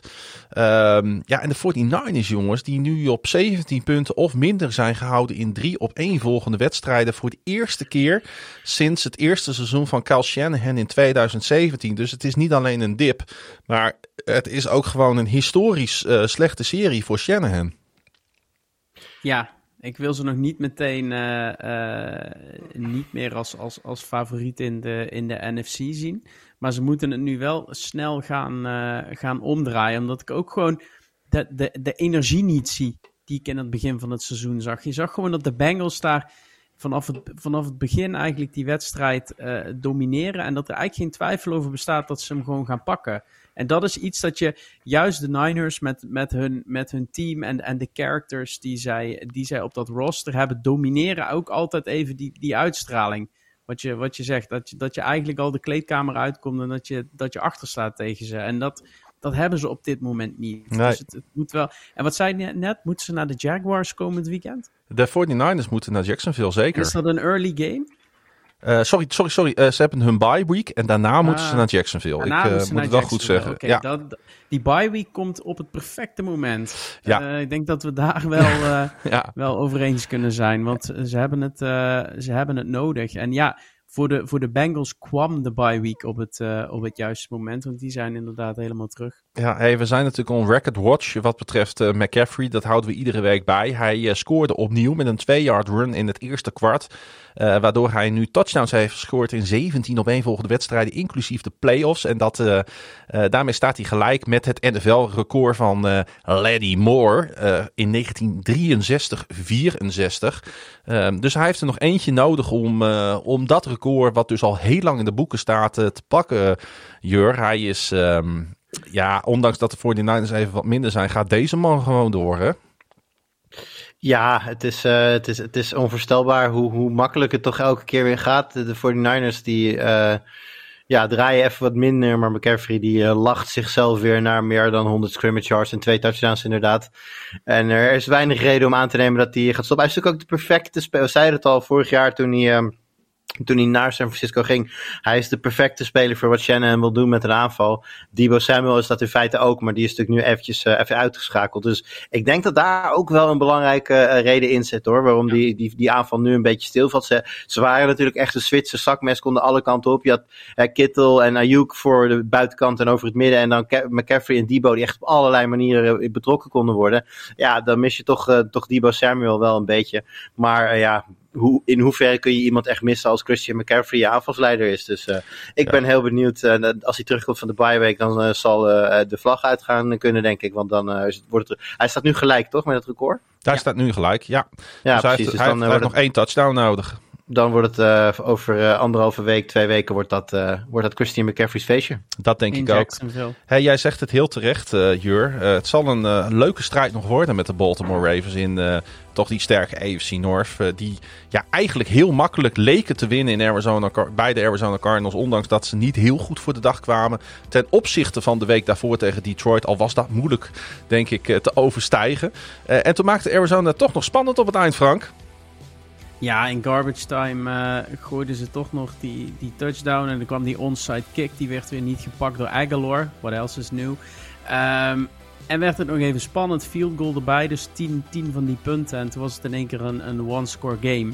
Ehm, maar ik heb die hele wedstrijd eh, gekeken. Stukje een paar uur la laatste kwart, een paar uur na een paar uur slaap weer verder gekeken. Maar ehm, ik had de hele wedstrijd niet het gevoel dat de Ravens dit niet, eh, niet gingen winnen. En je kan hem op twee manieren interpreteren. Want ik weet hoe jij eh, naar die wedstrijd keek. Je kan zeggen, dit is niet goed. Maar de Ravens verliezen zo vaak dit soort wedstrijden waarin ze niet eh, scherp beginnen of niet helemaal goed voor de dag komen. En nu zetten ze toch 31 punten op het bord. Twee intercepties. Lamar die eigenlijk alles, alles goed doet en geen domme fouten maakt. Een Dus, hele ja, knappe touchdown op Mark Andrews met één Ah, been in de lucht. is Echt niet normaal. Dat is, dat, ook daar, als, als Mahomes het doet, dan ontploft eh, eh, Twitter. Maar als Lamar het doet, dan komen we er dinsdag pas achter. Ehm, ja, eh, hij is, hij is een beetje de kurk waar dit team op drijft. En ja, ik, ik, ik was heel tevreden eigenlijk met die, met die overwinning. Juist omdat het normaal een, een wedstrijd is die de Ravens dan ja, niet winnen. Ja, het is natuurlijk niet altijd makkelijk om even naar de andere kust te vliegen en zomaar even van de Arizona Cardinals te winnen. Maar Jur, eh, dit moesten de Baltimore Ravens natuurlijk wel winnen. Want anders was eh, alles wat die week daarvoor gebeurd was, had gelijk de prullenbak ingekund, hè? Ja, nee, zeker. We hebben natuurlijk eh, de statement win tegen de Lions gezien. En dat was, eh, nou ja, eh, de, de, de high-flying offense die aan het begin van het seizoen natuurlijk al een beetje geschetst werd, zagen we daar. Eh, nou, dat werd wel een klein stapje terug gedaan in Arizona. Maar eh, ja, nee, je bent uiteindelijk aan je stand verplicht om hem te winnen. En ik denk dat dit ook precies zo'n wedstrijd is. ehm, zoals een goede ploeg een, eh, een, een wat mindere wedstrijd naar zich toe trekt. In die zin zou deze wedstrijd misschien nog voor, voor Ravens fans hoopgevender kunnen zijn dan die Lions blowout. Omdat Mm. ja, dat was toch een beetje een fluke en dat is, daar kun je niet echt iets op bouwen. Zo'n zo'n ja, toch iets meer, eh, ja, hoe zeg je dat, iets meer gritty win is, ja, is misschien nog wel belangrijker dan zo'n blowout. En Ja. die hadden ze nog niet hè, dit seizoen, eh, die gritty win. Want dit waren, dit, deze wedstrijd voelde ook een beetje als die, die Colts game en die, en die Steelers game. Precies die twee die, die ze verloren hadden. Waarin het eigenlijk de hele wedstrijd allemaal net niet lekker loopt. Ook die eerste touchdown drive. Ik weet, ik weet niet hoe we het noemden, maar we zeiden... Dit zag er eigenlijk heel clunky uit. Maar Ja. uiteindelijk is het een, is het tien, eh, een tien play drive van ettelijke minuten en gooit Lamar een touchdown op Andrews alsof niks gebeurd is. Dus het, ja, ook dit soort op deze manier wedstrijden kunnen winnen is, is eigenlijk een beetje nieuw voor deze Ravens. En ik ben eigenlijk wel heel blij dat ze dat eens een keer eh, gedaan hebben. Ook met het zware schema wat er nu eh, aan zit te komen. En ook een statement van de defense. Hè? Dat- Natuurlijk het, relatief veel punten toegestaan tegen een tegenstander eh, waar je dat eigenlijk niet zou willen. Maar wel ook drie keer gezorgd voor een heel kort veld. Waar, waar je natuurlijk met eh, Gus de Bas eh, elke keer optimaal van profiteert.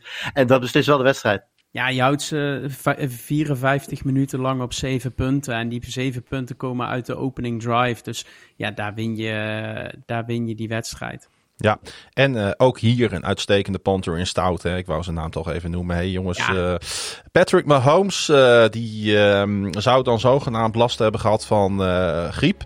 Maar ik denk dat ze in eh, Denver Je last vergeet, hebben. je vergeet een speler, eh Klaas. Zal ik toch even één Ja, ja, ja, ja, dat is zo. Ja, dat Oh, weet ik. Nee, ja, nee, die ga ik zo meteen nog even noemen. Oké, heel goed. Ja, want ik eh, ga het tempo iets omhoog schroeven. Want eh, de Kansas City Chiefs verloren. En ik denk, eh, waar, dat wou ik eigenlijk zeggen, waar Patrick Mahomes dus last van griep heeft. Denk ik dat ze in Denver nog last van een kater hebben, Jur. Want eh, daar barstte een volksfeest los. Ja, dat hebben we lang niet gezien daar, hè?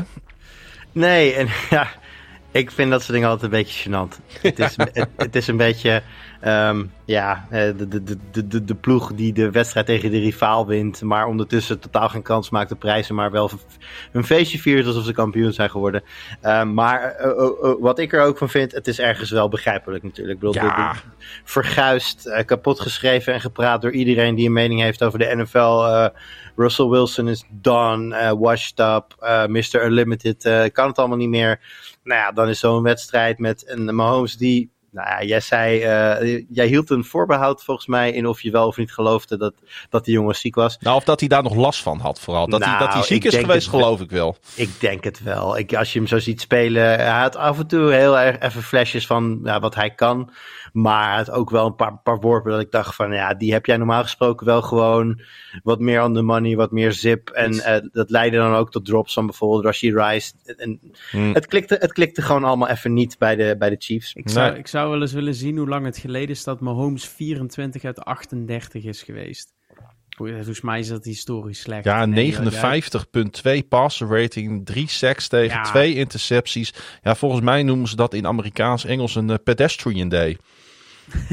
Nou ja, nee, niet, niet eens. Want pedestrian is volgens mij een beetje middle of the road.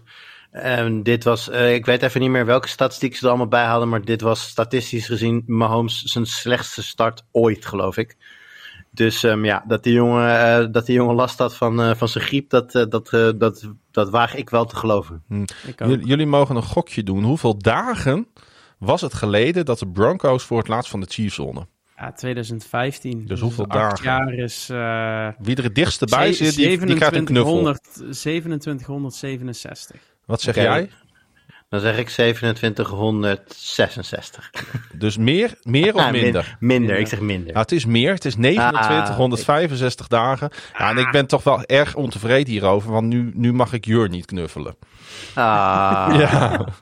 Je Dat- gaat mij precies zo knuffelen zoals Michael Pierce, die, eh, die O-line, of die running back van de, van de Cardinals knuffelde. Of zoals die vrouw in de tribune van de Lions, Jameer Gibbs knuffelde. Nou, nou, nou knuffelde, knuffelde, omhoog haalde eh, Ja. werkelijk. Ja. eh, Het was een beetje, het was een, beetje een Simba-moment. Het was Jameer Ja. Gibbs werd getoond aan het... eh, je hoorde echt zo'n vet... Ah, Ja, Savannah. Savannah. Zou dat de moeder van Campbell zijn? Dat die daar zijn- spierballen van heeft.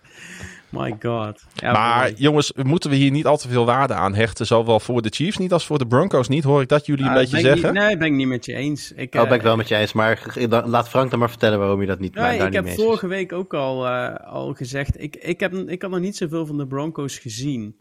Ehm, en natuurlijk moet alles meezitten. Willen deze Broncos van de Chiefs winnen. Maar vorige week speelden ze ook bij, bij tijd en wijle gewoon heel aardig tegen de, tegen de Packers. En wat ze nu gewoon doen, ze maken gewoon eigenlijk de hele wedstrijd geen fouten, forceren fumbles, ehm, maken een paar eh, mooie touchdowns en winnen gewoon verdiend die wedstrijd. En ik, ik vind dat de Broncos daar zeker eh, de credits voor moeten krijgen en, en ook op verder kunnen bouwen. Want ik zie wel iedere week en dat de Broncos toch nog iets, eh, iets beter worden. Ik ben ook wat positiever dan, eh, dan de meeste mensen over, de, over het team. Ja, maar eerlijk te zijn. Frank, er, er lopen niet alleen maar knakenspelers rond. Die Justin Simmons, eh, die, die, die, die zorgt Vijf even... intercepties al op Mahomes in zijn carrière. zes, dit was de zesde. oh, dit was de zesde. Dat was Ehm, die, die recoverde een, fum- een fumble.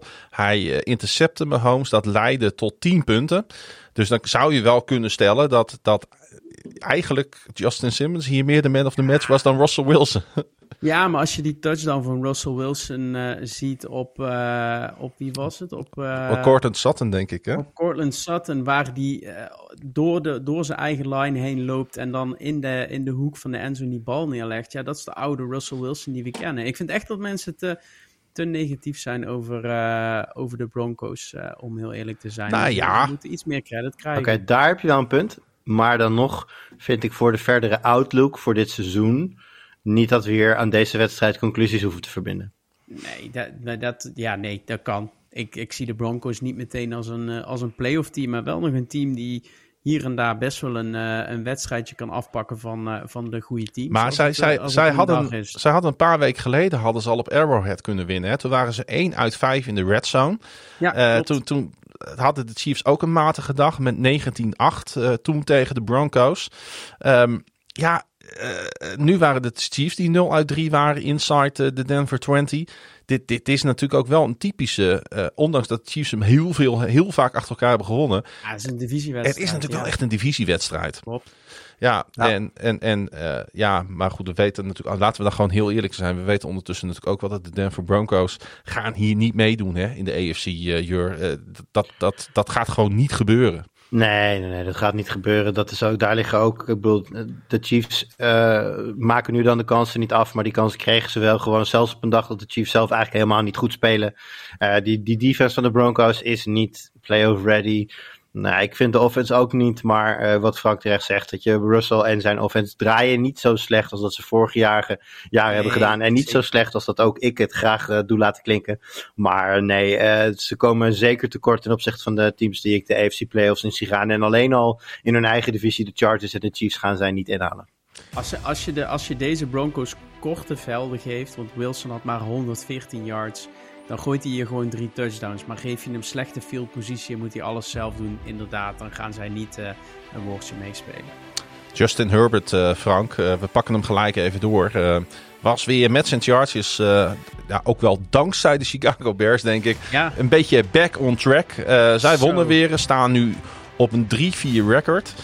Ja, onze, onze geliefde Pieter, en dat, ik denk dat dat voor ons alle drie geldt, die was daar natuurlijk bij. Ja, Eh, heeft ja, ja, ja, ontzettend genoten van SoFi Stadium, maar eh, ja, ik denk wat minder eh, van zijn Chicago Bears. Hè? Nou, ik heb hem gesproken, want ik was inmiddels alweer op kantoor toen hij het hotel binnenstrompelde na de, na de wedstrijd. Ehm, en hij zei, het is altijd leuk om naar de Chicago Bears te gaan. Hij had genoten van het stadion.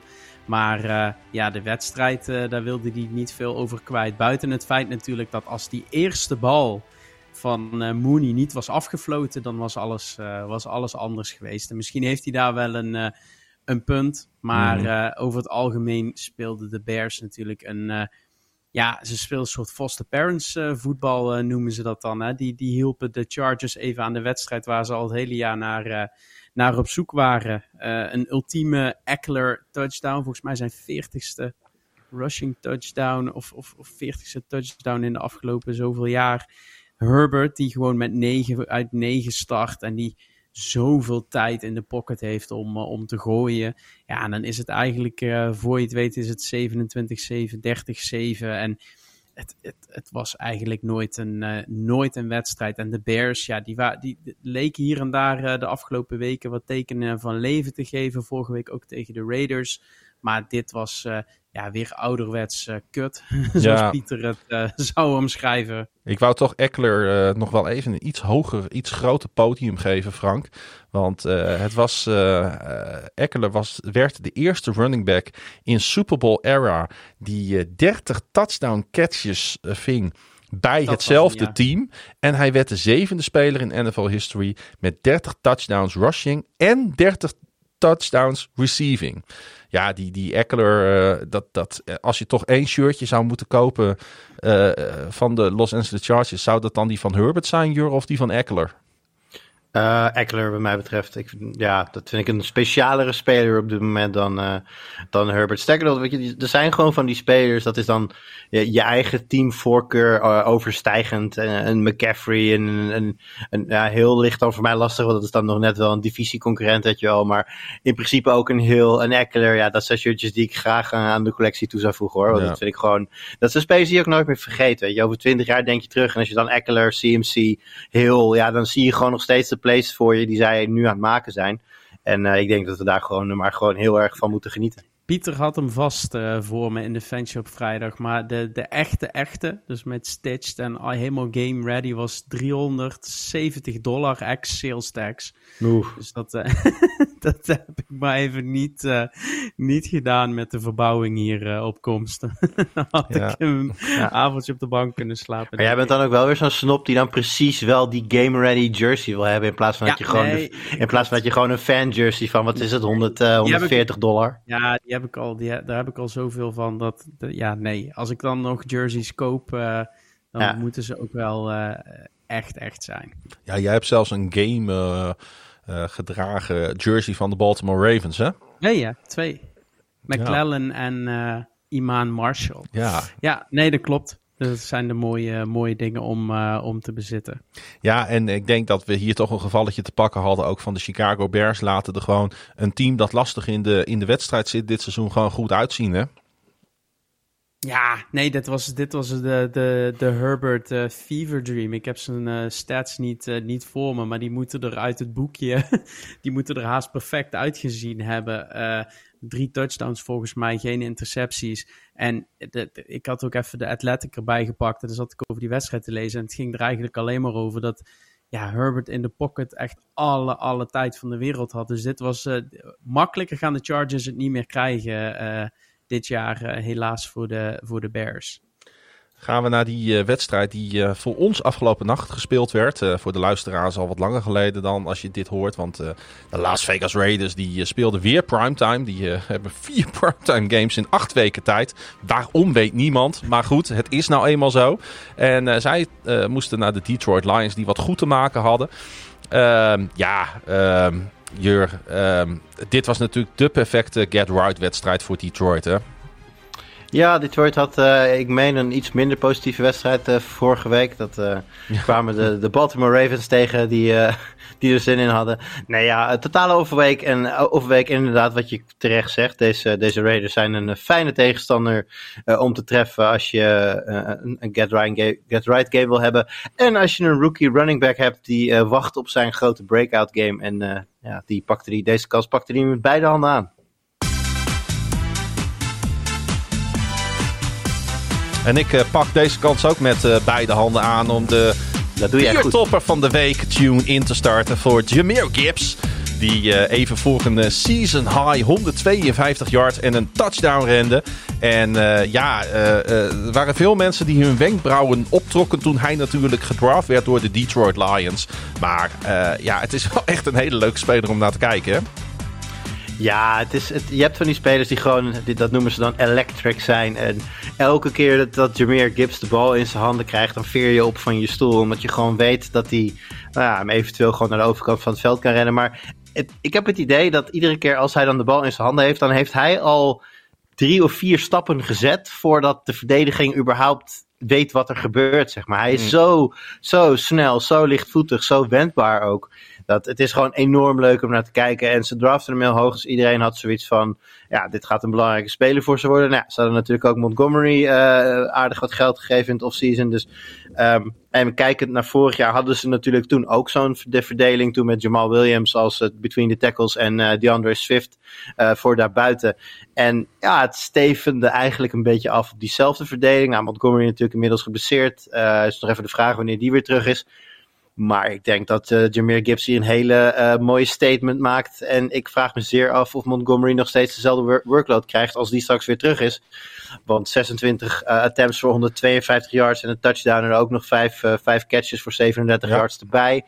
Ja, dat is wel alles wat je wil van een Gibbs. Werd natuurlijk toen hij werd gedraft, werd al gezegd van... Ze zouden hem wel eens kunnen gaan gebruiken zoals de Saints Camara gebruiken. Dat was de vergelijking die steeds gemaakt is. Nou, ik denk dat hij op dit moment op de grond beter is dan Camara. Ja, en in de passing game is het nog eventjes eh, afwachten. Daar hebben ze natuurlijk ook al best wel veel passcatchers die iets kunnen. Dus ehm, ja, daar is hij nog niet eens zo heel nodig. Maar dat kan hij ook gewoon. Bedoel, Vijf targets, vijf catches, eh, kun je weinig van zeggen. Dus nee, eh, spectaculaire game van Gibbs. En ik eh, ben heel benieuwd wat hij wat hij gaat doen als encore de volgende wedstrijd. Ik stond op het punt om mijn televisie uit te zetten totdat dat Jared Goff een interceptie gooide op Marcus Peters, de former Raven.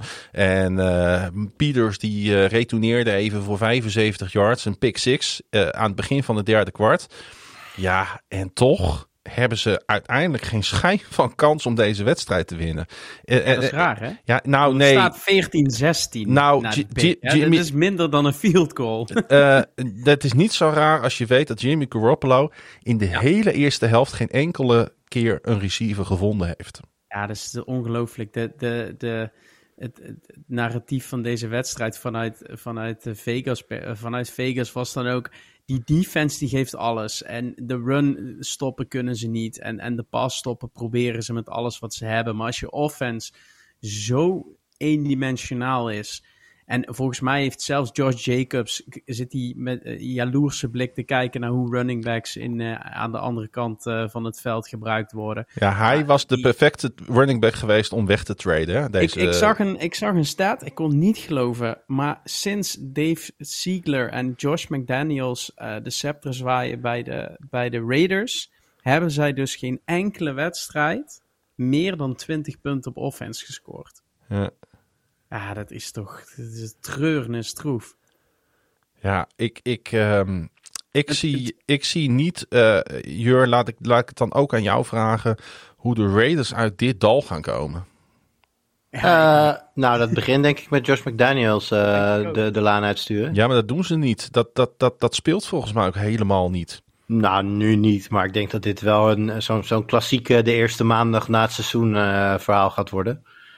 Ehm, en dat ja, de rest van het seizoen eh, zal daar eh, leidend in worden. Eh, we hadden het er natuurlijk even over. Jij had ook verwacht dat de Raiders eh, een seller zouden gaan zijn nu Ja, op deze deadline. eigenlijk hebben ze wel. Niet, hebben ze niet gedaan. Ja, nou ja, als ik kijk hoe, hoe Devante Adams gisteren het veld afloopt, Ja. pakt op een gegeven moment zijn helm in zijn handen, nou, smijt nou. het kei- knijterhard op de grond.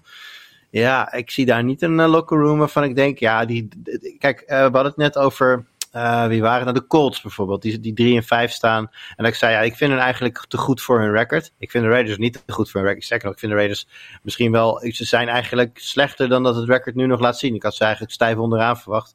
Ehm, ja, ik weet, niet, ik weet niet waar ze daar nog op hopen um, door iedereen aan boord te houden. Ik had gewoon, uh, ik had gewoon lekker fire sale gehouden en klaar. Hm. Wie vind je beter, de Broncos of de Raiders?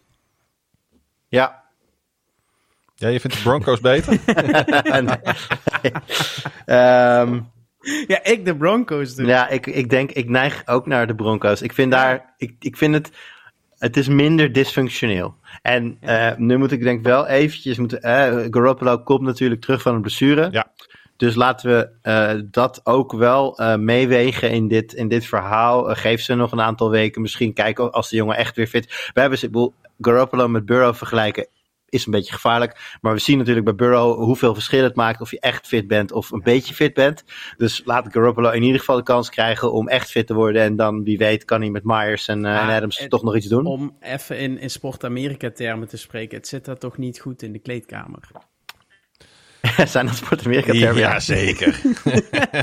Nee, er is ooit een schrijver geweest bij Sport Amerika. Die heeft een stuk geschreven dat het niet goed zat bij de Ravens in de kleedkamer. En die rant van mij die gaat nooit ophouden. Dus als Ja. ik aan Sport Amerika denk, dan denk ik aan dat het wel of niet goed zit in, eh, in de kleedkamer. het zit maar, eh, zeker niet goed daar in de kleedkamer. nee, ik denk maar dat, dat, dat daar, gaan zij niet, daar gaan zij niet overeenkomen. Ik heb het idee dat de Broncos nog ergens naartoe werken. Ook al is het niet een divisietitel of playoffs dit seizoen. Die zijn nog met iets bezig. Ja, de, de Raiders zijn volkomen dysfunctioneel. Ja. Eén vraag nog even over de Detroit Lions, jongens. Is eh, Laporta de beste rookie tight end Mooi. ooit? Eh, ja, eh, het, het begint er wel, eh, wel op te lijken. Die, die touchdown van hem vlak voor rust was voor mij ook beslissende wedstrijd, eh, beslissing in de wedstrijd. In de zin van, dat zag, zo, dat zag er zo goed uit als je dat terugkijkt. Ja. Eh, Goff vindt hem al op het moment dat hij nog niet open is. Maar je ziet dat die twee precies weten van elkaar wat ze doen. En op het moment dat Goff die bal loslaat, staat hij nog volledig in coverage. En eh, op het moment dat die bal er is, staat hij ja, zo vrij als een vogeltje. Het is echt... Die jongen heb, is wel eh, heel ver in zijn Ik heb dit nog nooit gezien. Een, een tight end die al zo vroeg in zijn carrière zo goed speelt. En hij is ook de eerste NFL tight end. Met tenminste drie catches en 35 plus yards receiving in zijn eerste acht wedstrijden op rij. Dus Die eh, Kincaid van de Bills, is, of hoe heet die ook alweer? ja, Ja. die doet het ook die, goed. eh, die begint de laatste twee, drie Ja. weken aardig, eh, aardig los te komen. is natuurlijk ook niet zo gek, hè, want Dawson Knox is op IR. Dus ja, eh, dus die, eh, die, die uit Utah, de, die andere, eh, ja, hoog, die hoge draft pick. Ik weet niet hoe hoog Laporta gedraft is, maar volgens, mij was het, komt er ook aan. en volgens mij was het eerst Kincaid. eh, ik weet niet waar Mayer zat. Je hebt natuurlijk ook nog Mayer die bij de Raiders eh tight end is. Ja, ja. Die, eh, die was er ook nog, maar die drie waren wel inderdaad de, de, Ja. de, de, de, beste tight ends van deze draft. En, Ja, ik moet, en ik moet nog één naam droppen, want eh, we, we kunnen geen podcast maken zonder dat we hem niet genoemd hebben. Raiders defensive end Max Crosby heeft eh, eh, ja, deze week 1 miljoen dollar gedoneerd aan Eastern Michigan's Athletic Department. Ehm, en de school die gaat ook een, een, veld naar hem vernoemen, naar de eh, voormalig speler van, eh, van eh, Eastern Michigan. Ja, ik, ik, ik heb eh, dat, dat Ja, we moeten echt een keer een jersey voor je regelen van, eh, van Max Crosby. Nou ja, hij, is jouw, hij is jouw favoriete Hij is speler mijn in de favoriete NFL. speler in de NFL op dit Met moment. Ja. Patrick Ricard. Eh, ja, maar, maar wat Max Crosby. Ik, ik, ik wil niet elke keer die All-American story erbij halen. Dat hij in de verslavingskliniek heeft gezeten. hè, drie jaar lang alleen maar zijn neus doorgepoederd heeft. En nu een van de beste verdedigers in de NFL is. Maar het, het maakt het verhaal natuurlijk wel, Jur. Deze, deze man verdient eigenlijk een beter team. Absoluut, zeker. En eh, dat gaat hij niet krijgen, want ik denk dat eh, voordat ze hem wegdoen, eh, nou ja, dan, dan moet er heel veel gaan gebeuren, denk ik. Ja. Maar eh, ja, het is, het, het is zonde. want Ze begonnen natuurlijk het seizoen sterker dan dat ze er nu uitzien. Daar was Max Crosby natuurlijk ook belangrijk in. En het is ehm, ook zonder die backstory. Het is gewoon een hele fijne speler om naar te Ja, kijken. hè. zeker. Daarom. We, we hebben het natuurlijk vaak gehad over het kunnen genieten van, eh, van defensieve wedstrijden. Dat het niet alleen maar leuk is als er veel gescoord wordt. Ja. Ik denk dat, dat er bijna geen beter voorbeeld is dan het type Max Crosby. Dat ja, je, je, je ogen gaan gewoon naar, naar hem. Je zoekt gewoon voor elke snap, zoek, zoek je waar hij staat en kijk je wat hij doet. Nog voordat je kijkt naar wat de quarterback eigenlijk aan het doen is met de bal. Ja, dat zegt heel veel over wat voor speler hij is. Ja, hij is voor mij de nieuwe J.J. Watt. En, en ik ben ook een beetje bang. Hij zou wel eens 10, 11, 12 jaar lang voor de Raiders kunnen spelen als hij dat volhoudt. Zonder eh, een, een noemenswaardige prijs te winnen. Zonder een divisietitel te winnen. Zonder eens een keer in de championship game te komen. Maar hij, hij gaat dan zeg maar wel gewoon over 15 jaar dat jasje aantrekken. En dan, eh, ja, dan zullen wij hem in ieder geval nog herinneren. Jij wel, want jij hebt dan tegen die tijd een, eh, een jersey gekregen van Frank. Dus dan, Ja, maar anders, anders koop ik hem zelf. Hey, laatste wedstrijd, nog even heel kort. En dan zijn we er doorheen, mannen. Zijn we iets over de twee uur heen gegaan. eh, maar dat had ik eigenlijk al een beetje verwacht met eh, zoveel wedstrijden en geen buys. Wat trouwens ook heel raar is, hè. Dat er, dat er afgelopen weekend Ja, geen belachelijk. waren. Ja, Ehm, ik dacht dat dit dus het weekend was dat er wat, dat, dat er wat minder sport zou zijn of zo. Maar dat, dat was dus helemaal niet. Nee, joh, met de, World, vreemd. met de World Series Ja, daarom, die het los is precies het weekend met de NBA is, is los. Ik snap er helemaal geen, geen Ik reet van. niet. Maar goed, het is niet anders. Eh, eh, volgende week hebben we weer wat minder wedstrijden te bespreken. Maar goed, dan, eh, dan ben jij er weer niet waarschijnlijk, Jur. De Vikings en de Packers speelden tegen elkaar. Ja, we hebben het natuurlijk al gehad over ja, de blessure. Hè? de, de, de, de, het, het, ja, Kirk Cousins die de rest van het seizoen niet gaat spelen. Ondanks dat wonnen de Vikings wel. Ehm, ik, ik, ik ben eigenlijk wel benieuwd naar jouw take over de Green Bay Packers, Jur. Want, want ja, ook, ook, zij zitten, staan een beetje op een kruispunt en weten volgens mij niet helemaal welke kant ze op moeten. Ehm, nou ja, we, zeggen net over de Raiders dat het dysfunctioneel is. Ik denk dat als je het aan een Packers fan gaat vragen, dat die exact hetzelfde gaat zeggen over eh, zijn eh, Green Bay Packers. Ehm, ja, er zit heel weinig in op dit moment. De passing game loopt niet, de, de verdediging maakt fouten, de O-line is non-existent. Eh, ik zag, een, ik zag een, een- een- ergens een breakdown van een, van een, van een play, van een O-line play, waarin er in één play, ik geloof, drie O-line fouten werden gemaakt van eh, dingen, eh, rushers die niet goed werden opgepikt, assignments die door elkaar heen liepen. En op het moment, dat was een play waarbij AJ Dillon de bal kreeg. En op het moment dat de, dat de handen van Dillon de bal raken, staat de, de, de, de, de, de rusher die dan van de rechterkant eh, voor de Vikings links kwam, die staat al, die heeft dan op dat moment zijn handen al op zijn lichaam. En ja, ja, daar, daar wordt een, een, een lichte running back, wordt daardoor een rusher gewoon eh, vrij hard opgeblazen. Ja, dat is illustratief voor hoe die, eh, hoe die aanval er nu uitziet. Ehm, en eh, in die zin lijkt het heel erg op de Patriots, denk ik. Eh, er, zit, er zijn best aanknopingspunten, maar niet meer voor dit seizoen, ben ik bang. Nee, Green Bay eh, eh, kwam pas tot een first down op de vijfde serie. Toen Love een eh 11-yard pass op Christian Watson gooide in... ja, eh, eh, met, nog, met nog een paar minuten te gaan in het eerste helft volgens mij. Eh, en er barstte echt een sarcastisch applaus los op, op, op Lambeau Field. Eh, Ja, laatste drive voor rust was het. Ja. dat, je merkt ook op de tribunes daar dat mensen eh, nu wel aan het doorkrijgen zijn dat hun glorieuze tijdperk echt even op pauze staat. Eh, en, en dat ze ook niet weten wanneer het weer terugkeert. Maar Ja, was het, zeggen. Misschien was het, debuut, was het debuut van Favre en het debuut van Rodgers in hun eerste jaar, waren zij volgens mij ook niet meteen goede quarterbacks. Eh zat, zat wel misschien wat meer potentie in dan wat we nu van Jordan Love zien. Maar op zich is het volgens mij wel een beetje de Green Bay way om de, de nieuwe quarterback een, een jaar te zien spartelen. En dan ineens klikt het en hebben ze weer een nieuwe Hall of Famer. Ehm, dus in die zin zou het verleden ons leren dat we even een jaartje moeten afwachten voor, voor Jordan Love. Maar ja, als we hier nu op moeten oordelen, dan eh, zie ik het somber in. Ja. Ja, dat eh, ben ik met je eens. Nou ja, de, en de Vikings hebben het over gehad. eh, ja, daar, die gaan het gewoon heel erg lastig krijgen om, eh, om dat 4-4 record, wat op zich keurig is na die eh, beroerde start, om dat, ehm, ja, om dat verder uit te gaan bouwen en het de Detroit Lions lastig te gaan maken. Als de Detroit Lions heel blijven en dan met name natuurlijk op quarterback, dan denk ik dat de Vikings het niet gaan doen, hè? Nee, nee, dat... de- de- Ik ben nog de niet lines, De, de lines zijn completer. Of Dobbs moet het, in, moet het playbook zich eigen maken. Er zit natuurlijk wel een goede coachingstaf in, in, in, in Minnesota. Eh, misschien komt Jefferson nog terug. Ehm, ze hebben echt een heel... Ze, ik vind, de, ik, eh, voordat Cousins geblesseerd raakte, ik vond de, de, de, de Vikings dit seizoen misschien wel beter dan de Vikings van Ja. vorig seizoen. En Eens.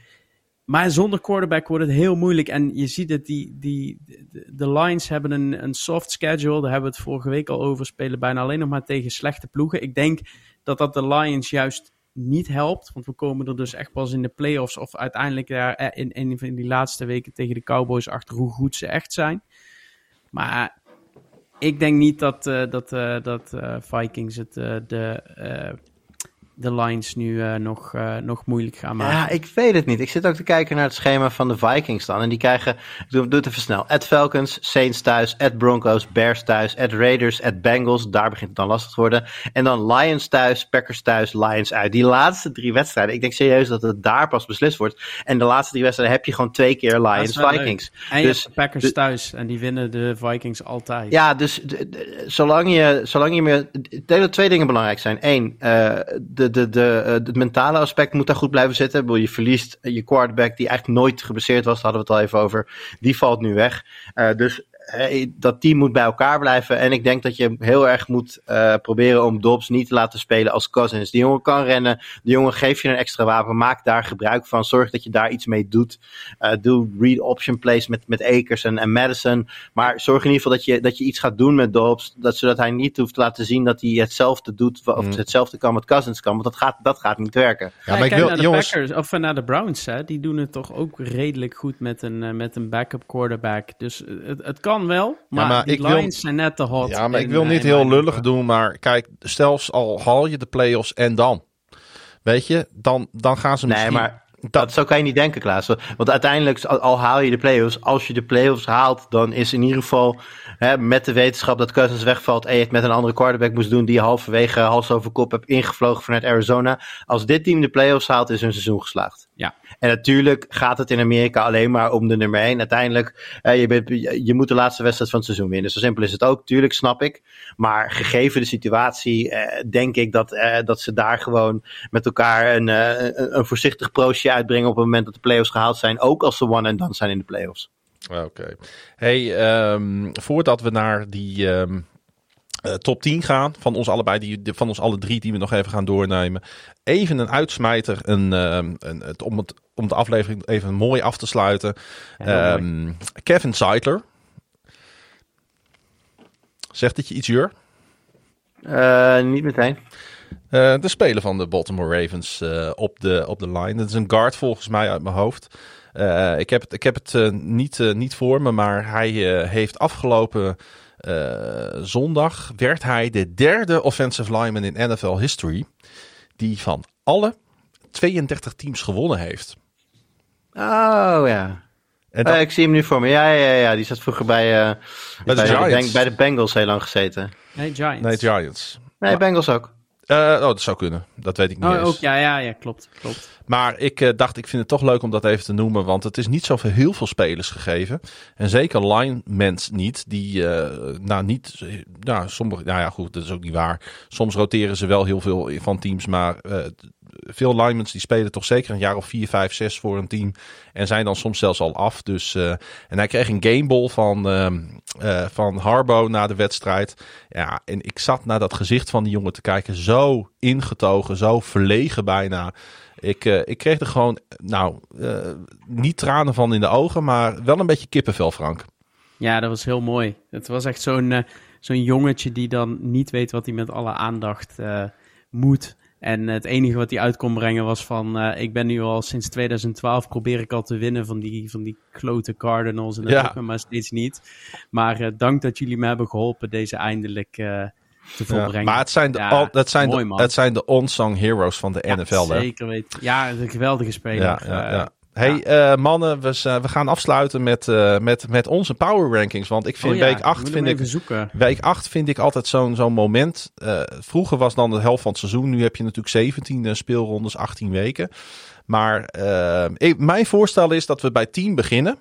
Ja. En dan mogen we alle drie eh, noemen wat we dan op die plek hebben staan. En dan gaan we zo richting 1. Maar- En dan gaan we kijken waar het verschilt. Hadden jullie ook elf teams die in de top Ja. 10 konden staan? Ja.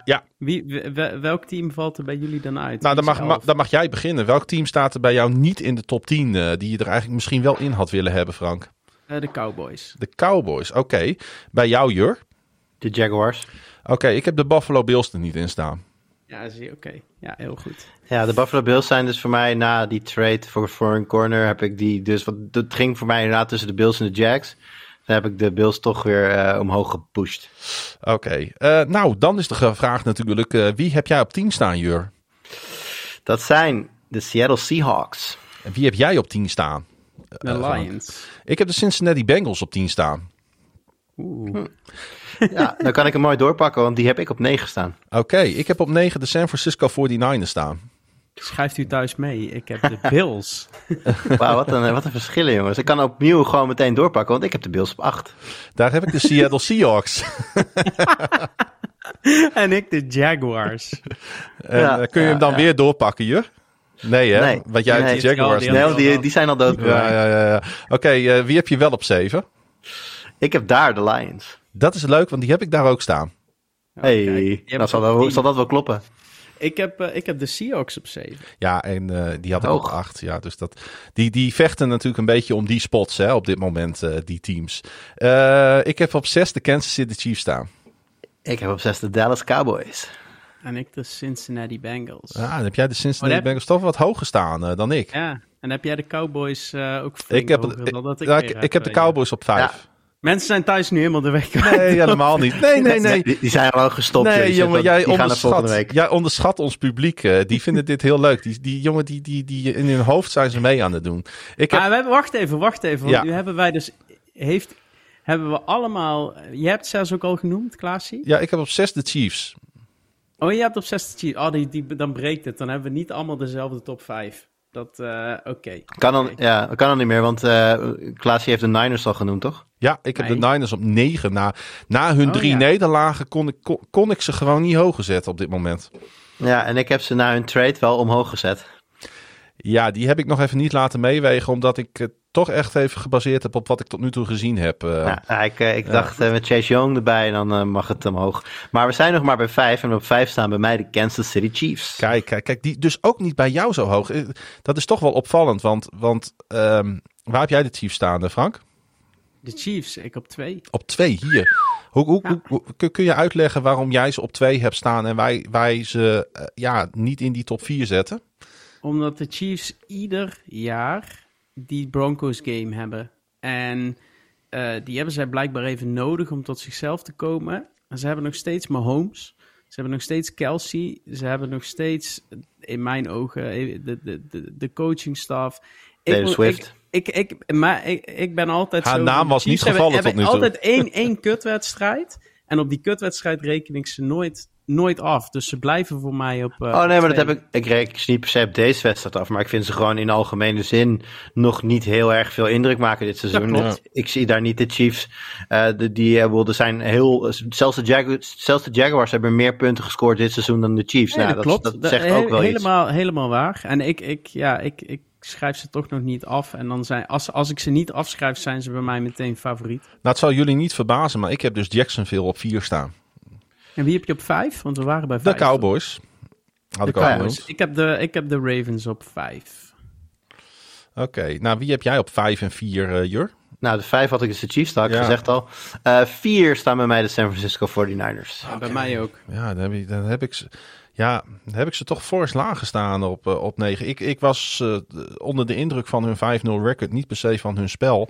Ja, ik, ik moet het, jij nou vier dan? De? naar de Jacksonville Jaguars. En, en dat is misschien niet helemaal. Nou ja, eh, we gaan het zien. Ja, ik zag eh, die wel aankomen. ja, maar we gaan het ook zien, hè, komend, eh, komende wedstrijd van de 49ers eh, tegen Jacksonville. Of ik gelijk ga krijgen of jullie.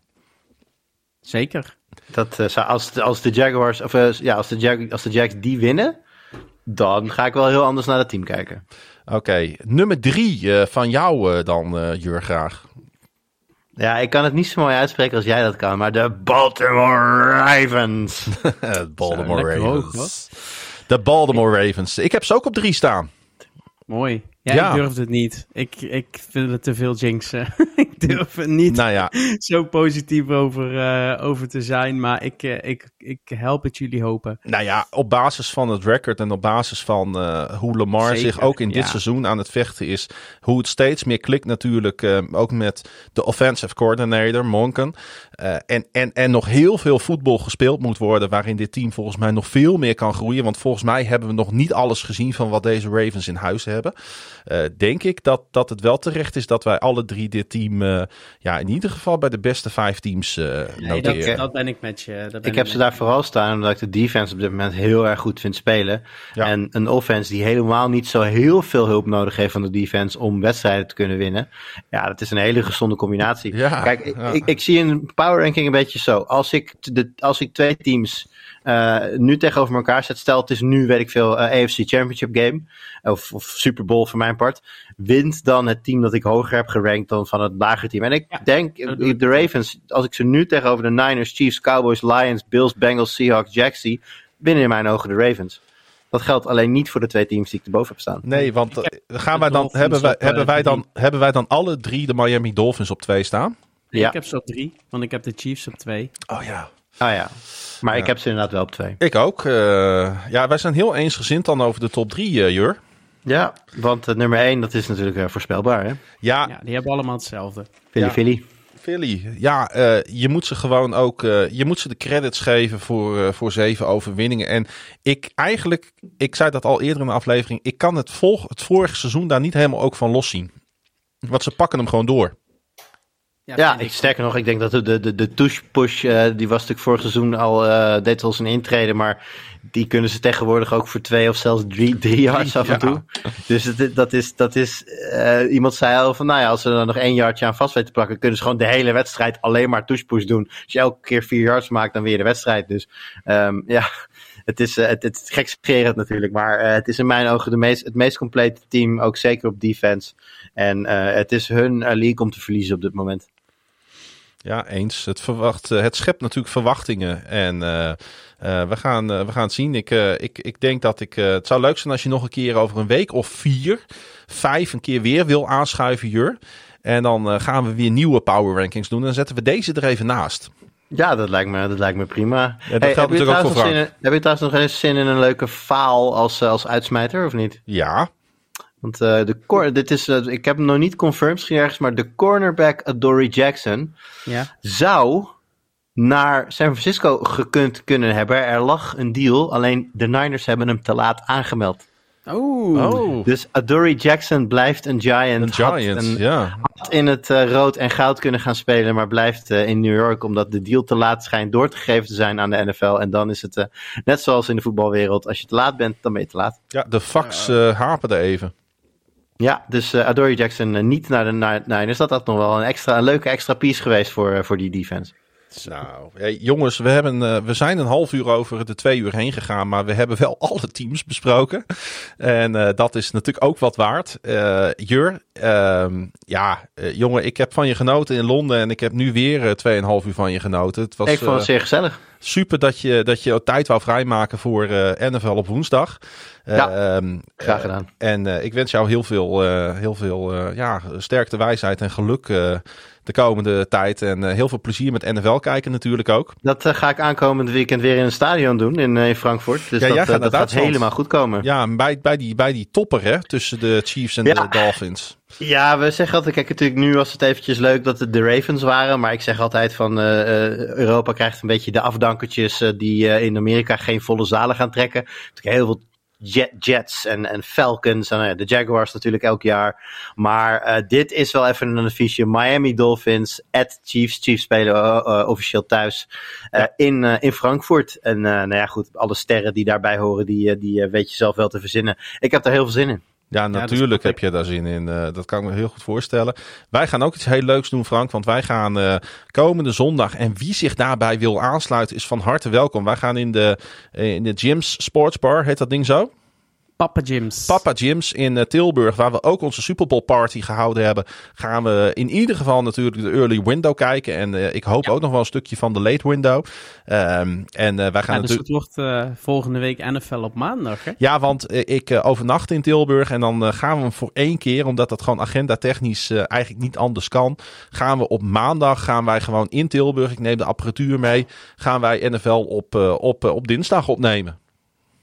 Ja, Dat daar zin komt in. het eigenlijk en, en op nogmaals, neer. iedereen, iedereen is welkom. Eh, ik, heb, eh, ik stond vorige week bij, eh, bij Willem II ook met, eh, met een van de MVP-leden even bij te praten. En eh, die neemt ook weer vrienden mee. En ik weet dat een fancy voetbalgroepje eh, komt. Eh, waar ik vroeger ook allemaal fantasy voetbal mee gespeeld heb. En eh, Ah, de Dutch leuk. Ravens vlog is goed vertegenwoordigd. Dus het wordt een, eh, het wordt een mooie avond. Ja, want het, is, het blijft natuurlijk een beetje een niche in Nederland, Jur. Maar hè, wij hebben ook natuurlijk weer in Londen ervaren hoe tof het is om dit eigenlijk ook af en toe met elkaar te doen, hè? Ja, nee, zeker. Eh, kijk, na- samen naar een wedstrijd gaan is, is dat is een, dat, je can't beat that. Maar eh, samen gewoon kijken naar wedstrijden, eh, meeleven, praten over de, Ja. je favoriete sport. Er is weinig leukers dan, dan dat. Dus ik raad zeker iedereen aan die in de gelegenheid is om naar Tilburg te gaan om dat, om dat te doen. Oké. Jongens, nogmaals bedankt. Jij ook natuurlijk, Frank. Het is voor jou natuurlijk alweer lang bedtijd. Ja, de wekker is morgen om, eh, even kijken, 5 uur 20. Ach, jemig. Ja, hier gaat, Ja, hier gaat hij elke dag om zes Australië- uur. ik moet met Australië bellen om eh, half zes. Heb jij promotie gemaakt of zo? Dat jij, eh, dat jij nu eh, Ik, around the ik heb globe... promotie gemaakt, maar dat- normaal zou je dan minder eh, hoeven te doen. Maar dat is nog niet helemaal het geval. Goed, hey, ik wil ook Pieter natuurlijk bedanken voor het maken van de intro. Want eh, dat was super tof. Daarvoor hebben we En daardoor... hem eh, veel plezier wensen bij. Waar gaat hij naartoe? ja, ik weet niet. Seahawks Ik, dat, ik, eh, tegen de Commanders. ik- maar dat is pas volgende week. ik weet niet of dat al rond was eh, dat hij dat echt gaat doen. Maar, maar goed, er is genoeg leuks te doen daar in Seattle en de omgeving. Ik zag wel dat het gaat regenen de komende dagen. Goh, Dan moet, hij, dan moet hij maar een kroeg opzoeken. zo is het ook. Eh, eh, jongens, eh, graag tot een volgende keer. Jou zie ik komende zondag en maandag, Frank. En ja, iedereen die het heeft volgehouden om tot het eind te luisteren, petje af voor jullie.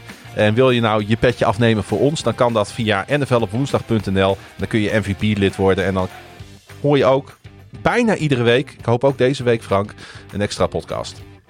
Precies. We gaan het zien. Hey, iedereen bedankt voor het luisteren en tot de volgende. Het beste maar weer.